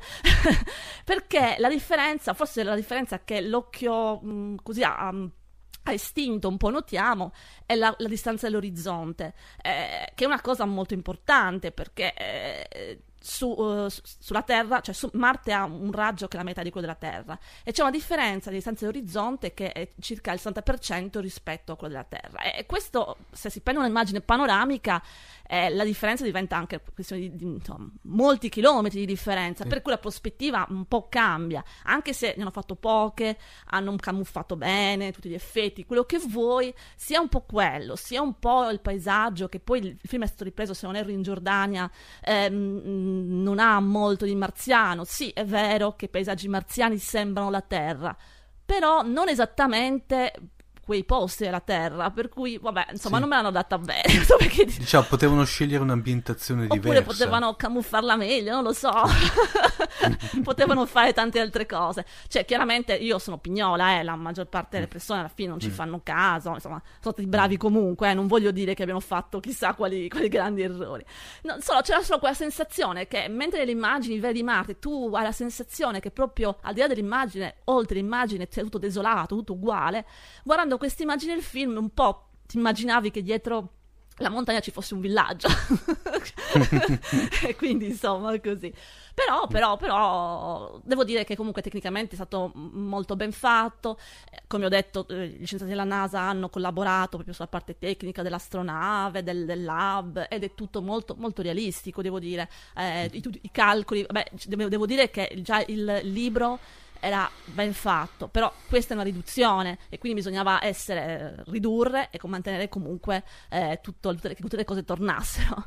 E, e- e a proposito di questo fatto della riduzione, devo dire che insomma, il libro è molto lungo, eh, presenta una serie di problemi che poi Mark Watney ri- risolve e va avanti, però poi si ritrova di nuovo, mm, di nuovo nei guai con altri problemi. È molto episodico perché è stato pubblicato a puntate sul sito del- dell'autore principalmente, inizialmente, poi dopo eh, è stato messo quando una volta che l'aveva finito o su Amazon. E questa, ehm, questo fatto che, che sia episodico si nota nel libro. Chiaramente non, poteva- non potevano farlo nel film, cioè dovevano fare o facevano una serie tv, una miniserie, ma nel film hanno dovuto tagliare. E eh, chiaramente eh, tagliando ehm, hanno dovuto fare delle scelte di ciò che eh, poteva essere inserito nel, nel film e ciò che non doveva essere inserito nel film, a parte cioè, gli elementi essenziali della trama. E, e così facendo cosa succede? Succede che si alterano delle cose, per esempio il fatto che l'enorme ironia del film è legata a due cose. Prima di tutto la quantità del, scusami, del, del libro alla qualità di parolacce che ci sono nel libro, che sono tantissime, e che nel film vengono state maggior parte uno o due tagliate perché per motivi ovvi, insomma, gli americani sono puritani, non, non ce l'hanno fatta. E poi scusa, ricollegandosi a un discorso fuori onda, non potevano manco sostituirlo con una inventata. No, no, no, non è perché voleva essere una cosa realistica, quindi no, non potevano. per cui già questo si perde. È sempre l'ironia del personaggio che questo personaggio è un po' combina guai, nel senso che mh, nel film vediamo che per beh, produrre acqua eh, usa idrezina e fa male i calcoli, c'è un'esplosione, lui viene lanciato da questa esplosione. e questo è ok, però ci fai giusto questo e poco altro. Mh, nel libro ne fa di peggiori, nel senso che dopo aver faticato eh, per riuscire a collegarsi con la NASA, eh, fa un, per una disattenzione fa saltare, fa sovraccarica eh, cioè, il Pathfinder e manda in pane non può più collegare, non può più comunicare con la NASA, ma questo non c'è per esempio. E poi un'altra cosa strana, particolare, è che eh, vengono, mh, nel film ci sono appunto, come nel libro, due viaggi che lui fa col rover eh, per recuperare il Pathfinder e per andare poi appunto a cercare di, di tornare sullo, nello spazio. E vengono rappresentati quasi come delle scampagnate, viaggi facili, cioè nel senso sì, vabbè, viaggia, Ale, eh, viaggia per lungo tempo, si riposa, riparte, via, però è facile. Eh, nel, nel, libro non era proprio così, cioè, diciamo che sono state delle vere e proprie odissee questi viaggi, in particolare in uno eh, si era proprio visto che cosa è veramente una tempesta di polvere Levitic che appunto eh, nel film invece non, non, viene fatto vedere, eh, quando il, il, personaggio si trova a viaggiare da solo con rover, non è in collegamento con la NASA, non vede quello che sta succedendo, la NASA, la NASA si accorgono che stanno verso, verso dentro una tempesta, ma lui non se ne accorge, fino a che eh, non vede praticamente che le batterie, le sue batterie del rover non si ricaricano a dovere con i pannelli solari. E cosa sarà successo? Eh, dopo aver controllato tutto, capisce che il problema è l'atmosfera che mh, mm, si sta caricando di polvere e quindi il sole non riesce ad arrivare sui come dovrebbe. E allora come fare a capire dove inizia la, la tempesta? Perché lui ormai c'è dentro, non lo sa, non, non se n'era accorto a vista. Come fare a uscire? Da che parte andare? E allora si inventa una roba bellissima che è quella di spostarsi di un certo numero di chilometri in una direzione, vedere quanto si caricano le batterie, se si caricano di meno, torna indietro dal punto di partenza e va nella direzione opposta. Quindi una serie di robe empiriche spassosissime che purtroppo eh, nel film non, non, ci sono state. Il film ha un tono leggermente più drammatico, anche sì, ci sono delle battute, eccetera, però ha un tono più drammatico, più andiamo a salvare il sopravvissuto, tutti insieme, vogliamoci Ma... bene, eh, mettiamoci d'accordo con i cinesi e via. Sì. Perdonami eh, Carla, per cui quello che ho sentito dire che tanti dicono, non ultimo per esempio anche Massimo De Santo che ha detto che vedendo il film praticamente questo ha una sorta di effetto Will Coyote, no? che gli ne capitano una serie di sfortune a, a, a, diciamo a valanga una dietro l'altra. Nel libro è ancora peggio. Ancora pe- allora. Sì, ma che sono tantissime perché è stata una roba mm. a episodi, lui risolveva un problema e alla fine dell'episodio, tac, ne compariva un altro. Ne un altro. certo. è una cosa, quindi tu come continuare a leggere? Io ho preso il libro intero e praticamente a fine capitolo dici no, devo andare avanti perché... Eh, e vuoi vedere se, se l'ha risolto. sì, come fa? Cioè cosa si inventa stavolta? Perché il bello era quello, com- il come praticamente. Mm-hmm. E sì, insomma, però alla fine eh, devo dire che, eh, a parte poi un'altra cosa strana che non ho proprio capito, è perché nel, nel, mentre nel libro la storia parte sei giorni dopo che sono arrivati su Marte, nel film 18, così Boh, vabbè, non è così. Spero che se gli stava antipatico, non, non l'ho no, capito. No, visto che poi stringono i tempi, invece li allungano. Eh, allungate, infatti non l'ho capita. Mm. Comunque, vabbè. Non, cioè, non era per niente influente sul resto della storia, è solo un numero, però vabbè, ho scelte loro. No, in generale, comunque, quindi, cioè, il, lo spirito del film è simile a quello, a quello, del libro, è molto bello il film, molto coinvolgente, nonostante sapessi eh, come sarebbe finito proprio nel dettaglio, però devo dire che le scene finali, quelle poi nello spazio, nel, nel vuoto, che poi sono quelle che mi piacciono di più, anch'io mi sono un po', ero lì che ero mm-hmm. tutta presa, ce la faranno a prenderlo, lo sapevo, ma ce la faranno, ero lì, è molto mm. molto divertente. E, e niente. Per... Dicevamo, sì. dicevamo, invece, Carla, che praticamente se vuoi Andy Weir è una sorta di tuo collega poi. Eh, sì, eh, direi proprio di sì, eh, cavolo. sì, perché eh, praticamente ci siamo trovati nello stesso periodo a scrivere libri su Marte, contemporaneamente, due parti dell'oceano, eh, senza sapere mm. uno dell'altro praticamente. io mh, ho letto il suo libro proprio mentre stavo scrivendo il, il terzo del mio, della mia serie, mm. in cerca di libri su Marte, proprio per mantenere so, il mood proprio marziano. Mm-hmm. E l'ho beccato così. Eh, chiaramente quello che è successo a lui è una cosa c'è il sogno americano che si avvera, una cosa allucinante, quasi, quasi finta, sembra quasi finta. Tant'è che so, No, anche qualche effetti. dubbio, insomma, Sì, sulla sì. sua veridicità, perché praticamente è successo così, che lui eh, ha scritto il libro a puntate su- sul, suo, li- sul suo sito e l'ha pubblicizzato con Reddit. È diventato virale in una maniera pazzesca, non si sa bene come sia successo. E tanto che quando poi l'ha messo insieme, l'ha pubblicato a 99 centesimi su Amazon, è diventato un super bestseller. Cioè, eh, io lo avevo scoperto sei mesi dopo che il libro è uscito.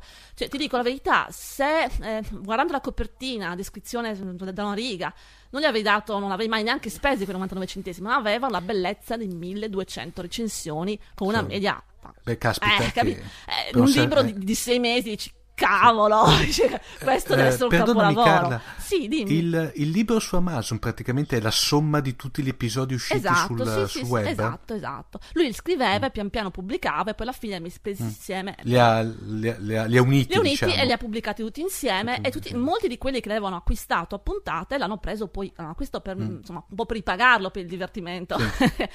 e niente, mh, questo è successo in, pochi- in pochi mesi, poi qualche mese dopo quando torno lì a scrivere la recensione che finalmente l'avevo letto perché poi tra l'altro l'ho scaricato e poi come per i libri a 99 centesimi è rimasto un po' nel Kindle, buttato lì, e scopro che mh, c'è un messaggio, il libro non è più in vendita perché sto venduto a un grosso editore e uscirà l'anno prossimo, 2014 era, ehm, doveva uscire nel 2014, a febbraio. E così è stato. Esce il libro a febbraio, però mh, devo dire la verità, appena esce il libro, tra l'altro costa tantissimo, e non, vende pochissimo, le classifiche proprio abbasso altissimi libri, però continuano ad arrivare le recensioni di quelli che avevano comprato prima. Eh, anche perché insomma, tutti l'avevano comprato prima e pochi lo acquistavano a prezzi esorbitanti. Poi nel giro di pochi mesi salta fuori la notizia così: Ridley Scott potrebbe lavorare sul, Eh.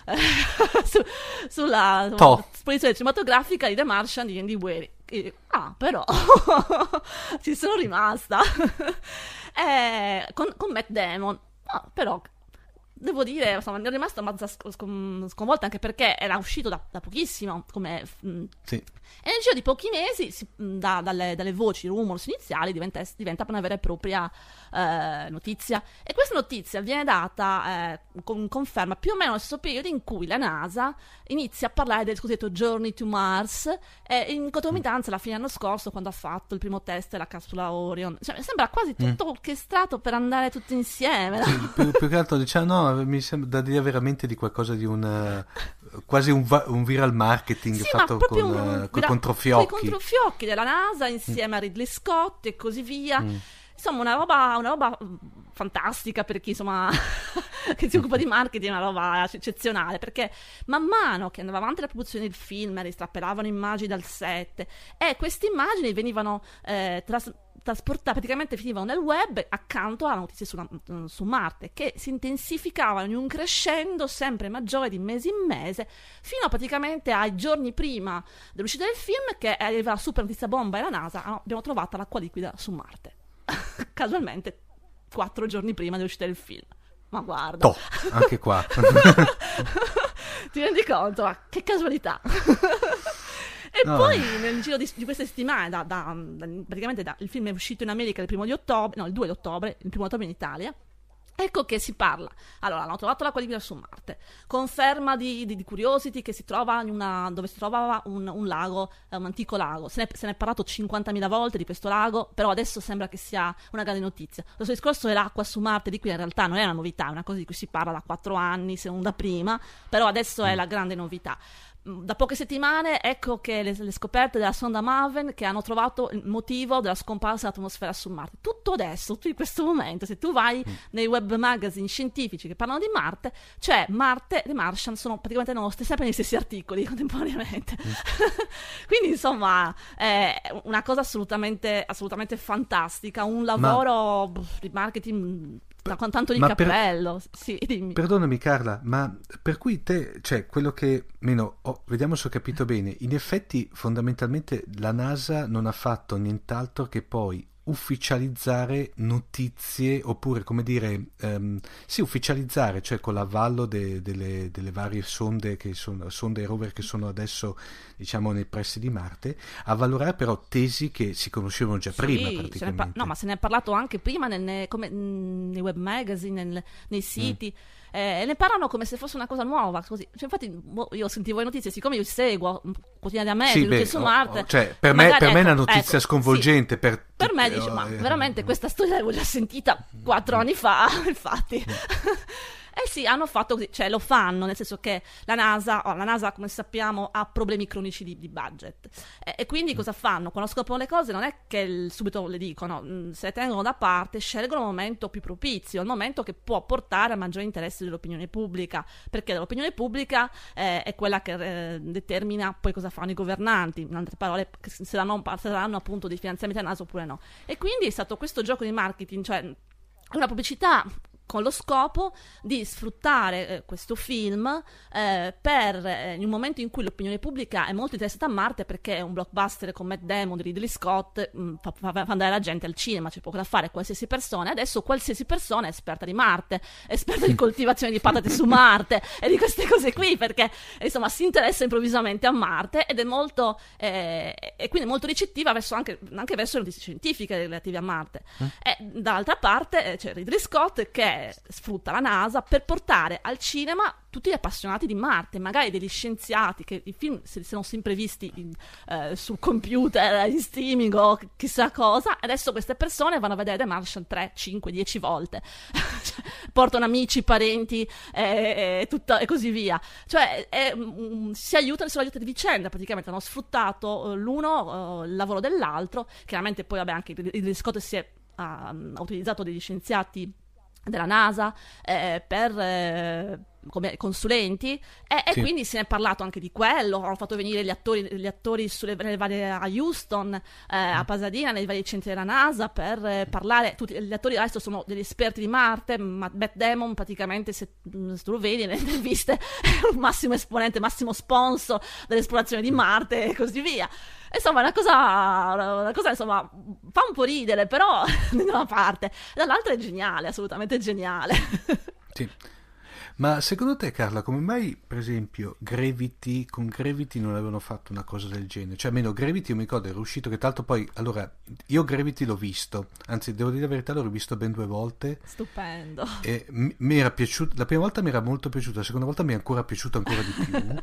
Meraviglioso, Eh, meraviglioso. forse perché la prima volta l'avevo visto in, diciamo, in modalità notturna su anche per vederlo poi su grande schermo Eh, il film eh, de- de- de- decolla veramente ma poi è veramente bello, veramente bello. ben fatto eccetera. No, come io devo dire la verità non ho visto The Martian eh, però mi fido ciecamente del giudizio che mi date voi. E le sensazioni che ho avuto che eh, fo- fondamentalmente rispetto a Gravity è mh, in, in- in- in sintesi un paio di gradini sotto Eh, dal punto di vista em- emozionale, p- sicuramente, cioè, mh, sono due cose completamente diverse. Cioè, anche se sì, anche eh, eh, The Martian è un survival movie, tra virgolette, però è un survival Sì. movie non proprio così, nel senso che comunque eh, c'è lui che si deve salvare, ma c'è, ci sono Eh. tutte le parti con la NASA e così via. Quindi, perdonami Massimo De Santo le ha definiti una Robinsonata Sì, esatto, sì. sì, praticamente sì. Precisamente. E chiaramente poi i tempi sono lunghi, qui invece in Gravity eh, la storia si svolge in pochissimo tempo, ovviamente, perché poco tempo lei per salvarsi o morire e poi tutto dal punto di vista praticamente tutto il fi- quasi tutto il film c'è lei e basta eh, con se Sì. stessa eh, mh, è tutta un'altra cosa ti, ti senti proprio trasportato dentro il casco eh, dentro la, la sua tuta e ti sembra di essere lei. Quindi è chiaro che dal punto di vista emozionale è un coinvolgimento diverso. Però a proposito della NASA cioè, in realtà la NASA quando il f- Gravity è uscito non ha fatto quasi nulla, non sta- forse non è stata proprio coinvolta, non so esattamente come è funzionato, però quando è stato nominato a diversi Oscar, allora è comparsa, è salita sul carro dei vincitori e infatti in corrispondenza degli Oscar aveva pubblicato una serie di foto eh, di quelle appunto fatte dagli astronauti della stazione spaziale che assomigliavano alle riprese a delle riprese che sono viste appunto in Gravity Mettendo- mm, c'erano praticamente una galleria di foto con le immagini di Gravity e quelle vere per vedere come erano appunto uguali, simili Sì. e, e poi eh, ci ci sono stati appunto gli astronauti che a quel tempo erano una stazione, stazione spaziale che si sono congratulati in diretta allo spazio con eh, i produttori e così via per i vari Oscar vinti. Cioè hanno cercato in qualche modo comunque di agganciarsi e di sfruttare l'argomento a livello cinematografico un po' tardi, ma forse da quello gli ha, eh, ci ha fatto capire quanto questo, come st- questo strumento potesse essere utile, potesse portare dei vantaggi e infatti poi dopo l'hanno messo in pratica. Due anni dopo l'hanno messo in pratica, ecco. E io mi aspetto che adesso con gli Oscar, che sicuramente qualche Oscar questo film lo prenderà, Sì. perché assolutamente, eh, vedremo che la NASA salterà fuori con altre, altre scoperte. Beh, ehm, notavo, guarda eh, Carla, tanto per farci, notavo per esempio quando c'è stato l'ultimo keynote di Apple dove hanno presentato il nuovo iPhone piuttosto che l'iPad Pro, Mhm. praticamente, la- la- soprattutto quello dell'iPad Pro quando facevano vedere tipo dei video all'interno del keynote, era praticamente, c'era ogni 3x2 delle scene tratte da The Martian. Fantastico. quando lo spiegava il fatto che ha un audio di un certo livello, eccetera, facevamo vedere The Martian. Quando faceva vedere che aveva uno, scherma, uno schermo di un certo livello, faceva vedere The Martian. Cioè, proprio anche lì, prende, lì, sì, sì. evidentemente sì. Accordi eh, anche lì, mh, marketing pazzeschi. eh, sì. No, ma be- a, Eh, a un certo punto ben vengano. Sì, sì, cioè, no, se perché prodotto, poi eh, sì, se- il prodotto è buono. è buono, Eh, cioè, se il assolutamente prodotto è buono, Eh, l'intento, poi, insomma, il fatto che questo prodotto ha portato in un certo senso a interessamento verso, verso le scienze spaziali, un po' la gente, e questo Mm. è positivo sicuramente, perché tutti sappiamo l'importanza degli studi nelle scienze spaziali, poi nella vita di tutti i giorni, perché poi quello che fanno nello spazio si eh, ricade nella nostra vita di tutti i giorni, anche se molti non lo sanno. Per cui è oh, fantastico, cioè è una, una cosa bellissima e devo dire che questa cosa farà scuola, secondo me. Cioè, Sì, sì. assolutamente. Carla, adesso ti faccio una domanda che non abbiamo in Mm. scaletta, così impari. Ascolta, ci, eh, ci parli della tua ultima opera, dai. Oddio, che non c'entra niente. No, ma perché, dai? T'ho beccato, eh. Oddio, sempre un po' così emozionante. no, guarda, eh, sì, il mio, il mio prossimo la- uscirà il 30, sì, il 30 novembre. Questa mia prossima opera è, è fantascienza. Parla di, di un pianeta, ma non c'entra niente Marte, non c'entra niente la Terra. Un pianeta lontano, totalmente inventato. Un pianeta Mm. ricoperto da un oceano. Eh, tranne da tante isole, Eh, si chiama per caso il, il libro, un titolo che non è casuale.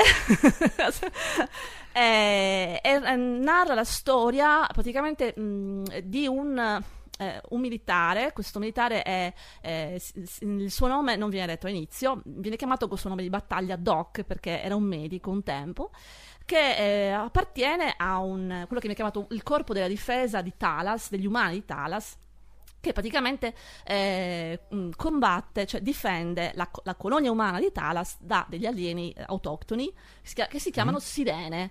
Eh, e il riferimento eh, si capisce in libro perché erano chiamate sirene. non hanno la coda di pesce, no, già lo dico, no, assolutamente no. Eh, e- e, mh, diciamo che tutto nasce dal fatto, la storia inizia con lui che durante una ricognizione in cui tra l'altro ha un, un incontro avvicinato con una di queste sirene è, è anche molto, insomma, un incontro molto pericoloso, alla fine di questa ricognizione eh, insieme alla sua partner, eh, tornando nella base spaziale, si imbattono in una nave, in una nave interstellare che era scomparsa da di- diversi decenni, eh, una nave fantasma in pratica, ehm, e... e questa nave fantasma, questa nave si chiamava Chance, eh, qui vedi, per caso, vuol dire appunto caso, eh, e questa nave era una nave con cui venivano trasportati eh, i, i- i futuri coloni eh, in, in- in solo criostatico, ne, ne portava originariamente 300, chiaramente eh, la nave dopo tanto tempo è andata a un cimitero, e, e il- questo, eh, questo doc cerca di scoprire cosa è accaduto a questa nave eh, e nel farlo si ritrova a, a conoscere da vicino il nemico degli umani, cioè queste sirene, un nemico inafferrabile, nel senso che col quale non, non c'è stata nessuna comunicazione, non sapevano neanche che esistessero questi, questi- questi esseri nel pianeta finché l'hanno colonizzato e c'erano anche da un po' di tempo, finché que- queste sirene hanno cominciato ad attaccarli e a cercare di, di eliminarli in qualche modo, sfidando ogni tipo di comunicazione. E quindi eh, diciamo, l'argomento è proprio l'incomunicabilità tra in questo caso specie diverse. eh, No, è- è- direi anche attuale. Sì, è attuale, diciamo che eh. È una metafora dell'incomunicabilità tra popolazioni e culture diverse che prese come popolazione eh, magari forse non riusciranno mai a comunicare veramente, a, a- essere mai in pace, ma se prendiamo dei singoli, magari un singolo da una parte, uno dall'altra, potrebbero arrivare un po' eh, a, a capirsi, non del tutto magari, eh, forse quasi diventare amici, però f- non del tutto, non potranno forse completamente fidarsi l'uno dell'altro. Chi lo sa, bisogna leggere il libro per scoprire. Beh, ovvio. Ascolta Carla, eh, oh, um, hai intenzione, adesso io te la butto lì, ovviamente è una domanda un po' così strana, hai intenzione di svilupparlo in un ciclo oppure, oppure Eh, no? In questo momento mm, no, non ci sto proprio pensando. Era più che altro volevo, volevo, mm, parlare di questa idea eh, in, un, in un, eh, in un libro. Il libro ha un finale aperto, come tutti i miei libri, per cui tutto è possibile, però mm, dipende anche dal fatto che io riesca o no ad avere un'idea bellissima, oppure anche come, come viene accolto il libro da- dai lettori. Non lo so, ancora non lo so. O- o- oppure che non ti contatti la NASA? Ah, anche magari può anche succedere in quel caso. In quel caso penso che non farei, sì, dai. per loro sì. Sì, ma poi ho anche c'ho altri cicli, troppi cicli, non, non ce la posso fare. Bene, Carla, ti- guarda, ti ringrazio moltissimo. Ovviamente eh, consigliamo a tutti di, dopo daremo, daremo nel, nei- nelle show notes dell'episodio daremo il link, mi raccomando, eh, suppo- cioè nel senso, Carla scrive bene, è un'amica, è, è una, punta di- è una delle punte di diamante di Fantascientificas, mi raccomando ragazzi, ecco, e qui, qui la chiudo. Bene Carla, ti ringraziamo ancora, ti ringrazio ancora tantissimo. Grazie a te. Eh, a questo punto, alla prossima. Alla prossima. Ciao amor, ciao a tutti.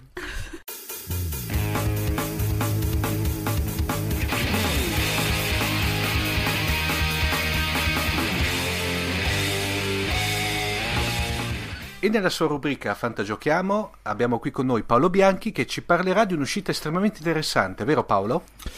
Esattamente, cari signori di Fantascientificast, anzitutto ciao Omar, perché oggi parliamo di un titolo ormai giunto sest- al suo sesto capitolo, che è stato atteso per molti anni, e stiamo parlando ovviamente di Fallout 4.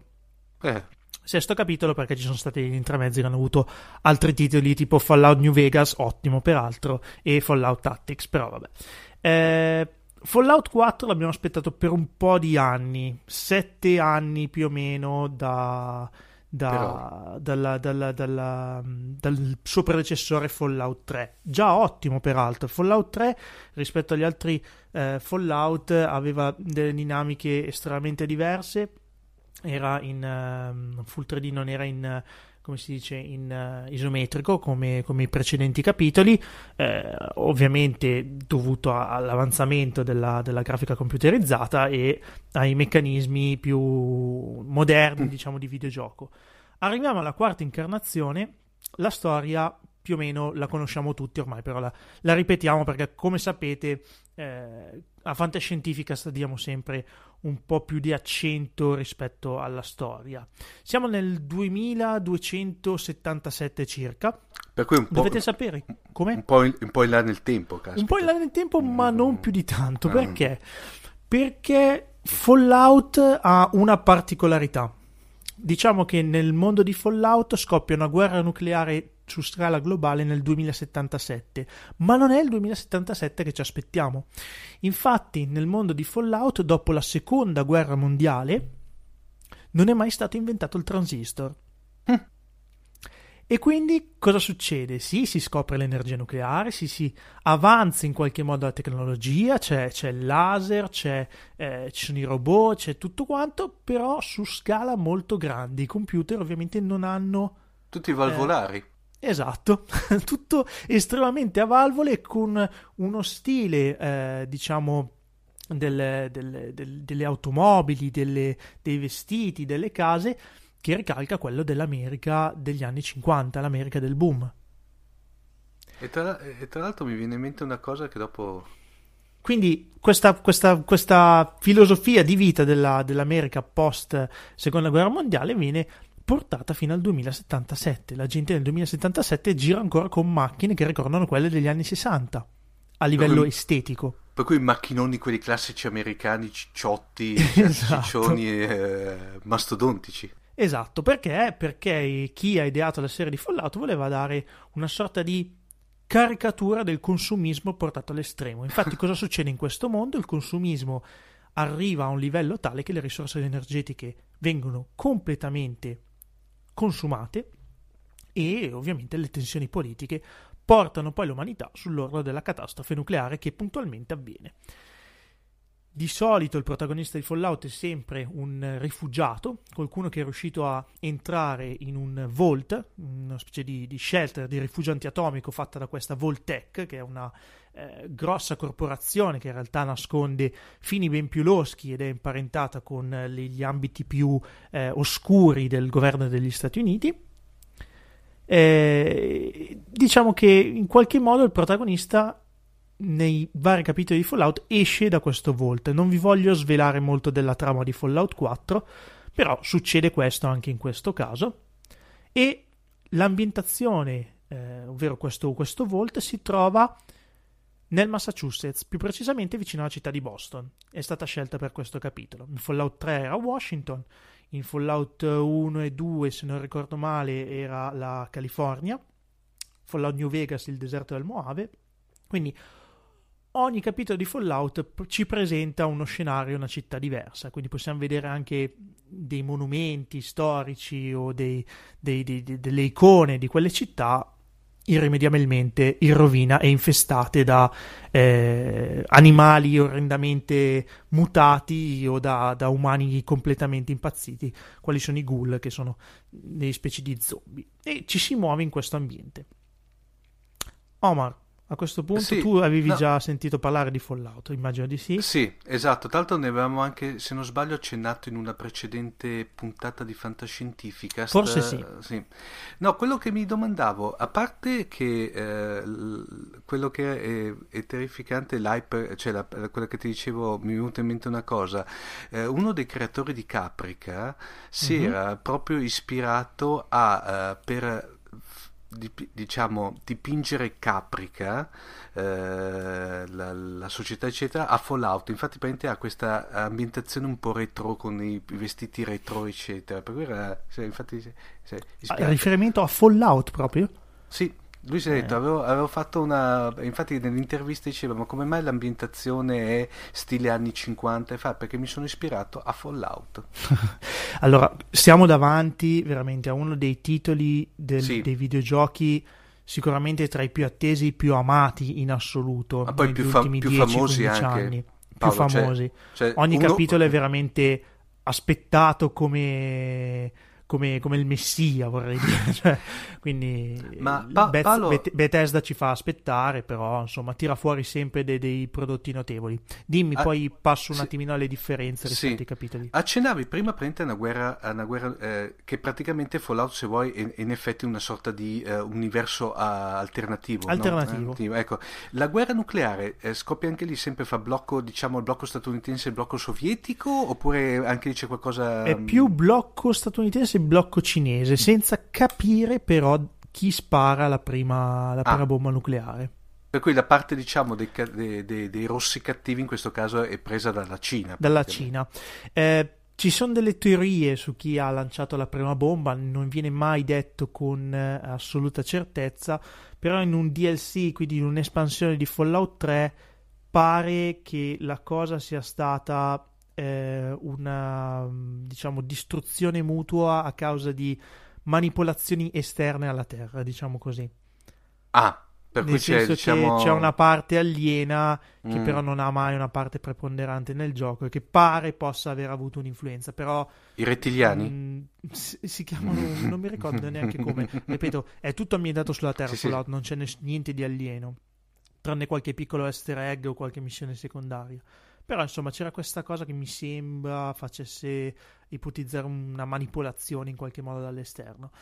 Però la, la- la- la questione sicuramente è l'iconografia del, del- del titolo, Mm, nel senso che, che è, è quella che veramente, secondo me, eh, si scolpisce nell'immaginario del videogiocatore e, e gli fa attendere ogni capitolo con, con veramente quella, quell'attesa spasimosa, insomma, spase- che, che, che, che poi ti lascia incollato allo schermo per, per sere e sere, cioè, ci, ci metterò un anno io probabilmente a finirlo con i ritmi, però insomma è sicuramente molto bello. Eh, tra le differenze e le migliorie rispetto a Fallout 3, eh, se posso dire qualcosa, allora c'è sicuramente qualche modifica allo SPAV, che è quel sistema di puntamento rallentato. In Fallout 3 fermava completamente il gioco per poter colpire parti diverse dei nemici, invece in Fallout 4 rallenta il tempo, quindi se spendete troppo tempo a capire dove colpire, pigliate le mazzate. Ecco. C'è l'armatura atomica, che è una specie di, di mh, eh, corazza mh, potenziata da, da- da- da- da soldato futurista, futuristico, diciamo, che nel capitolo 3 era un semplice eh, pezzo di, di- di- di armatura che si poteva avere con un addestramento speciale. In Fallout 4 invece è molto particolare perché non è più una semplice armatura, ma è qualcosa che deve essere riparato, potenziato, ha una fonte di energia esterna per funzionare e deve essere in qualche modo gestito. Quindi non è una cosa da indossare sempre, eh, ha un- una sorta di carburante nucleare che lo, che lo alimenta, che, che si consuma, quindi va usata con molta parsimonia nei- nelle situazioni molto più critiche. Cos'è? Tipo un esoscheletro stile Starship Trooper? Sì, è un esoscheletro che era usato dall'esercito degli Stati Uniti prima della guerra e poi da altre fazioni nel mondo post-atomico, insomma. Dopodiché è possibile colorare l'interfaccia del Pip-Boy, che è una cosa simpatica perché non tutti piace il verde da cursore anni 60. Eh, ci sono più alternative sulle, sulle armature, possono essere composte, non si possono più fare le, muni- le munizioni come in Fallout New Vegas, ma eh, è possibile invece modificare le armi e eh, veramente mh, renderle eh, su misura al vostro stile di gioco. Se vi piace il gioco da lontano, potete modificare le vostre armi facendo cose da cecchino, oppure potete giocare in maniera più ravvicinata con armi con canne corte e quindi maggiore eh, ratio di fuoco ravvicinato. E poi altre cose interessanti è che eh, ad esempio mh, Mm, Non saprei cosa dire altro. Diciamo che mh, la gestione della mappa più o meno è quella di, di Fallout 3. Eh, c'è la questione ah, molto bella del crafting, che è questa possibilità che si ha di costruire le proprie basi. Mm, Una delle fazioni, diciamo, eh, beh, questo è solo nei primi minuti del gioco, quindi posso dirlo. eh, una delle fazioni eh, chiamata quella dei Minutemen. eh, I Minutemen sono quelli che nella guerra di indipendenza eh, avevano combattuto a Boston, diciamo, contro gli inglesi. E eh, che succede? Una di queste, mazio- di queste fazioni si rinomina con il nome dei vecchi soldati dell'area di Boston e in qualche modo incoraggia il personaggio a, a- a costruire degli insediamenti e ad unire maggiori persone degli insediamenti circostanti alla loro causa. E questo è interessante perché proprio si possono costruire le basi con i materiali di recupero che ovviamente in un mondo post-atomico non mancano. Perché Anzi, tutto è assolutamente sfasciato. Magari sono anche preziosi da un certo lato. Esatto, esatto. Quindi tutto è riciclabile e tutto può essere utilizzato per fare altre cose molto belle. Quindi questo è un, un gioco, un minigioco molto interessante. Altra cosa, che vabbè, è proprio l'ultima, è con il Pip-Boy è possibile giocare ad alcuni vecchi classici come Donkey Kong, eh, Space Invaders e altre cose simpatiche che ovviamente in un mondo nel quale il tutto si è fermato agli anni 50 fanno la loro figura, insomma. Bel titolo, Eh, ha un, vo- un voto molto alto su molti siti specializzati in questo momento, è normale perché è appena uscito, ovviamente stanno già uscendo i primi problemi, ci sarà la, la- la patch, la prima patch ufficiale a molto breve perché ovviamente sono saltati fuori alcune problematiche, ci sono già un sacco di mod disponibili, se vi piace questo genere di gioco. Costicchia, in questo momento ovviamente a una settimana dal lancio parliamo di 60 euro, però ovviamente penso che eh, appena dopo Natale sarà destinato a scendere. Io non potevo aspettare perché sono un grande fan della serie. Mhm. Eh, due due dom- do- domande Paolo. La prima è, eh, allora, eh, ovviamente, cioè, eh, adesso ti dirò magari una corbelleria, ma eh, per gli appassionati di videogiochi, ma come sapranno gli ascoltatori di Fantascientifica sanno che io di videogiochi praticamente non me ne intendo assolutamente e me ne vanto. No, è brutto dirlo questo. no, però stavo dicendo, il, ehm, il- puoi giocare a Fallout 4 senza prima aver giocato ai capitoli precedenti? La risposta è sì. Cioè, Almeno per che- il momento della parte in cui sono arrivato al gioco, nel senso che eh, ovviamente ci sono riferimenti a eh, cose che si sono viste in altri, in altri capitoli, ma non sono fondamentali ai fini della storia, uno, e due, ogni capitolo è ambientato in una città diversa. Per cui praticamente Qui- ogni- ognuno fa cosa a sé, diciamo. Diciamo più o meno sì. Poi le fazioni magari si ripetono tra un, eh, un capitolo e l'altro, ma eh, sono episodi tutto sommato scollegati. Quindi assolutamente Cioè, si può approcciare che- Fallout 4 senza aver giocato ai primi tre. Ok, la seconda domanda, caspita, visto che fondamentalmente mi hai descritto un, un- veramente un universo, cioè un universo, un- un- una serie di videogiochi che ha un background narrativo veramente estremamente interessante. Ormai è Eh, uscita una Fallout Bible, quindi Ecco. una Bibbia di Fallout, qualcosa che raccoglie tutto quello che è successo nei vari capitoli e ha creato un mondo a sé. Sono usciti anche giochi di ruolo cartacei su Fallout. E quindi- ha, generato invece tutto ciò che mi viene in mente, eh, tipo delle novelization, eh, diciamo romanzi. eh, che- Novelization non lo so.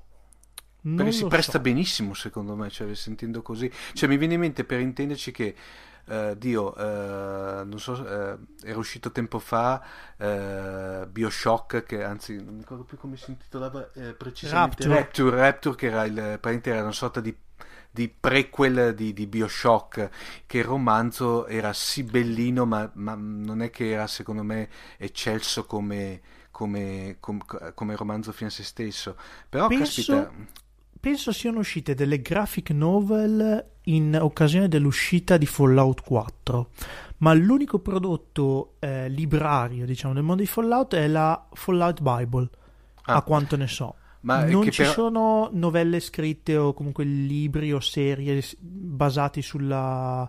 che io sappia, se poi qualche ascoltatore ha altre, altre Parlo- versioni, altre... Sì. No, parlo ovviamente di materiale ufficiale, non eh, tipo fa- fanfiction, eh, o, cioè parlo proprio di materiale ufficiale, nel senso Sì, beh, eh, è, è sempre un po'. Quando parli di giochi, è sempre un po'. eh, come dire. eh, strano parlare di fanfiction perché le fanfiction poi diventano in qualche modo incorporate, vengono in qualche modo avvallate. Eh, ti faccio un esempio. ehm, nel mondo del gioco di ruolo su Dungeons and Dragons, una delle ambientazioni più eh, usate è quella dei Forgotten Realms. Eh, Salvatore, che è un- uno scrittore statunitense, ha cominciato a fare delle novel eh, su questo mondo, ma non penso che inizialmente avessi i diritti della allora Sì. TSR, oggi Wizard of the Coast. Non lo so, poi la cosa è diventata più o meno ufficiale canonizzata ufficialmente. Mm, questo è successo nel caso di Dungeons and Dragons. Non so se è successa questa cosa in ambito Fallout. Quindi, se qualche ascoltatore ha notizie diverse dalle mie, sono tutto orecchi, onestamente. O- ovviamente contattab- co- contat- ti possono contattare o ci possono contattare sui canali ufficiali Sì, sì, sì. Basta lasciare un commento a questa Sì. puntata e la leggerò molto volentieri, anzi mi, mi informerò e magari approfondiremo in uno dei prossimi episodi. Bene Paolo, ti ringraziamo moltissimo È stato un onore ancora una volta. e, E niente, ti aspettiamo quanto prima, eh.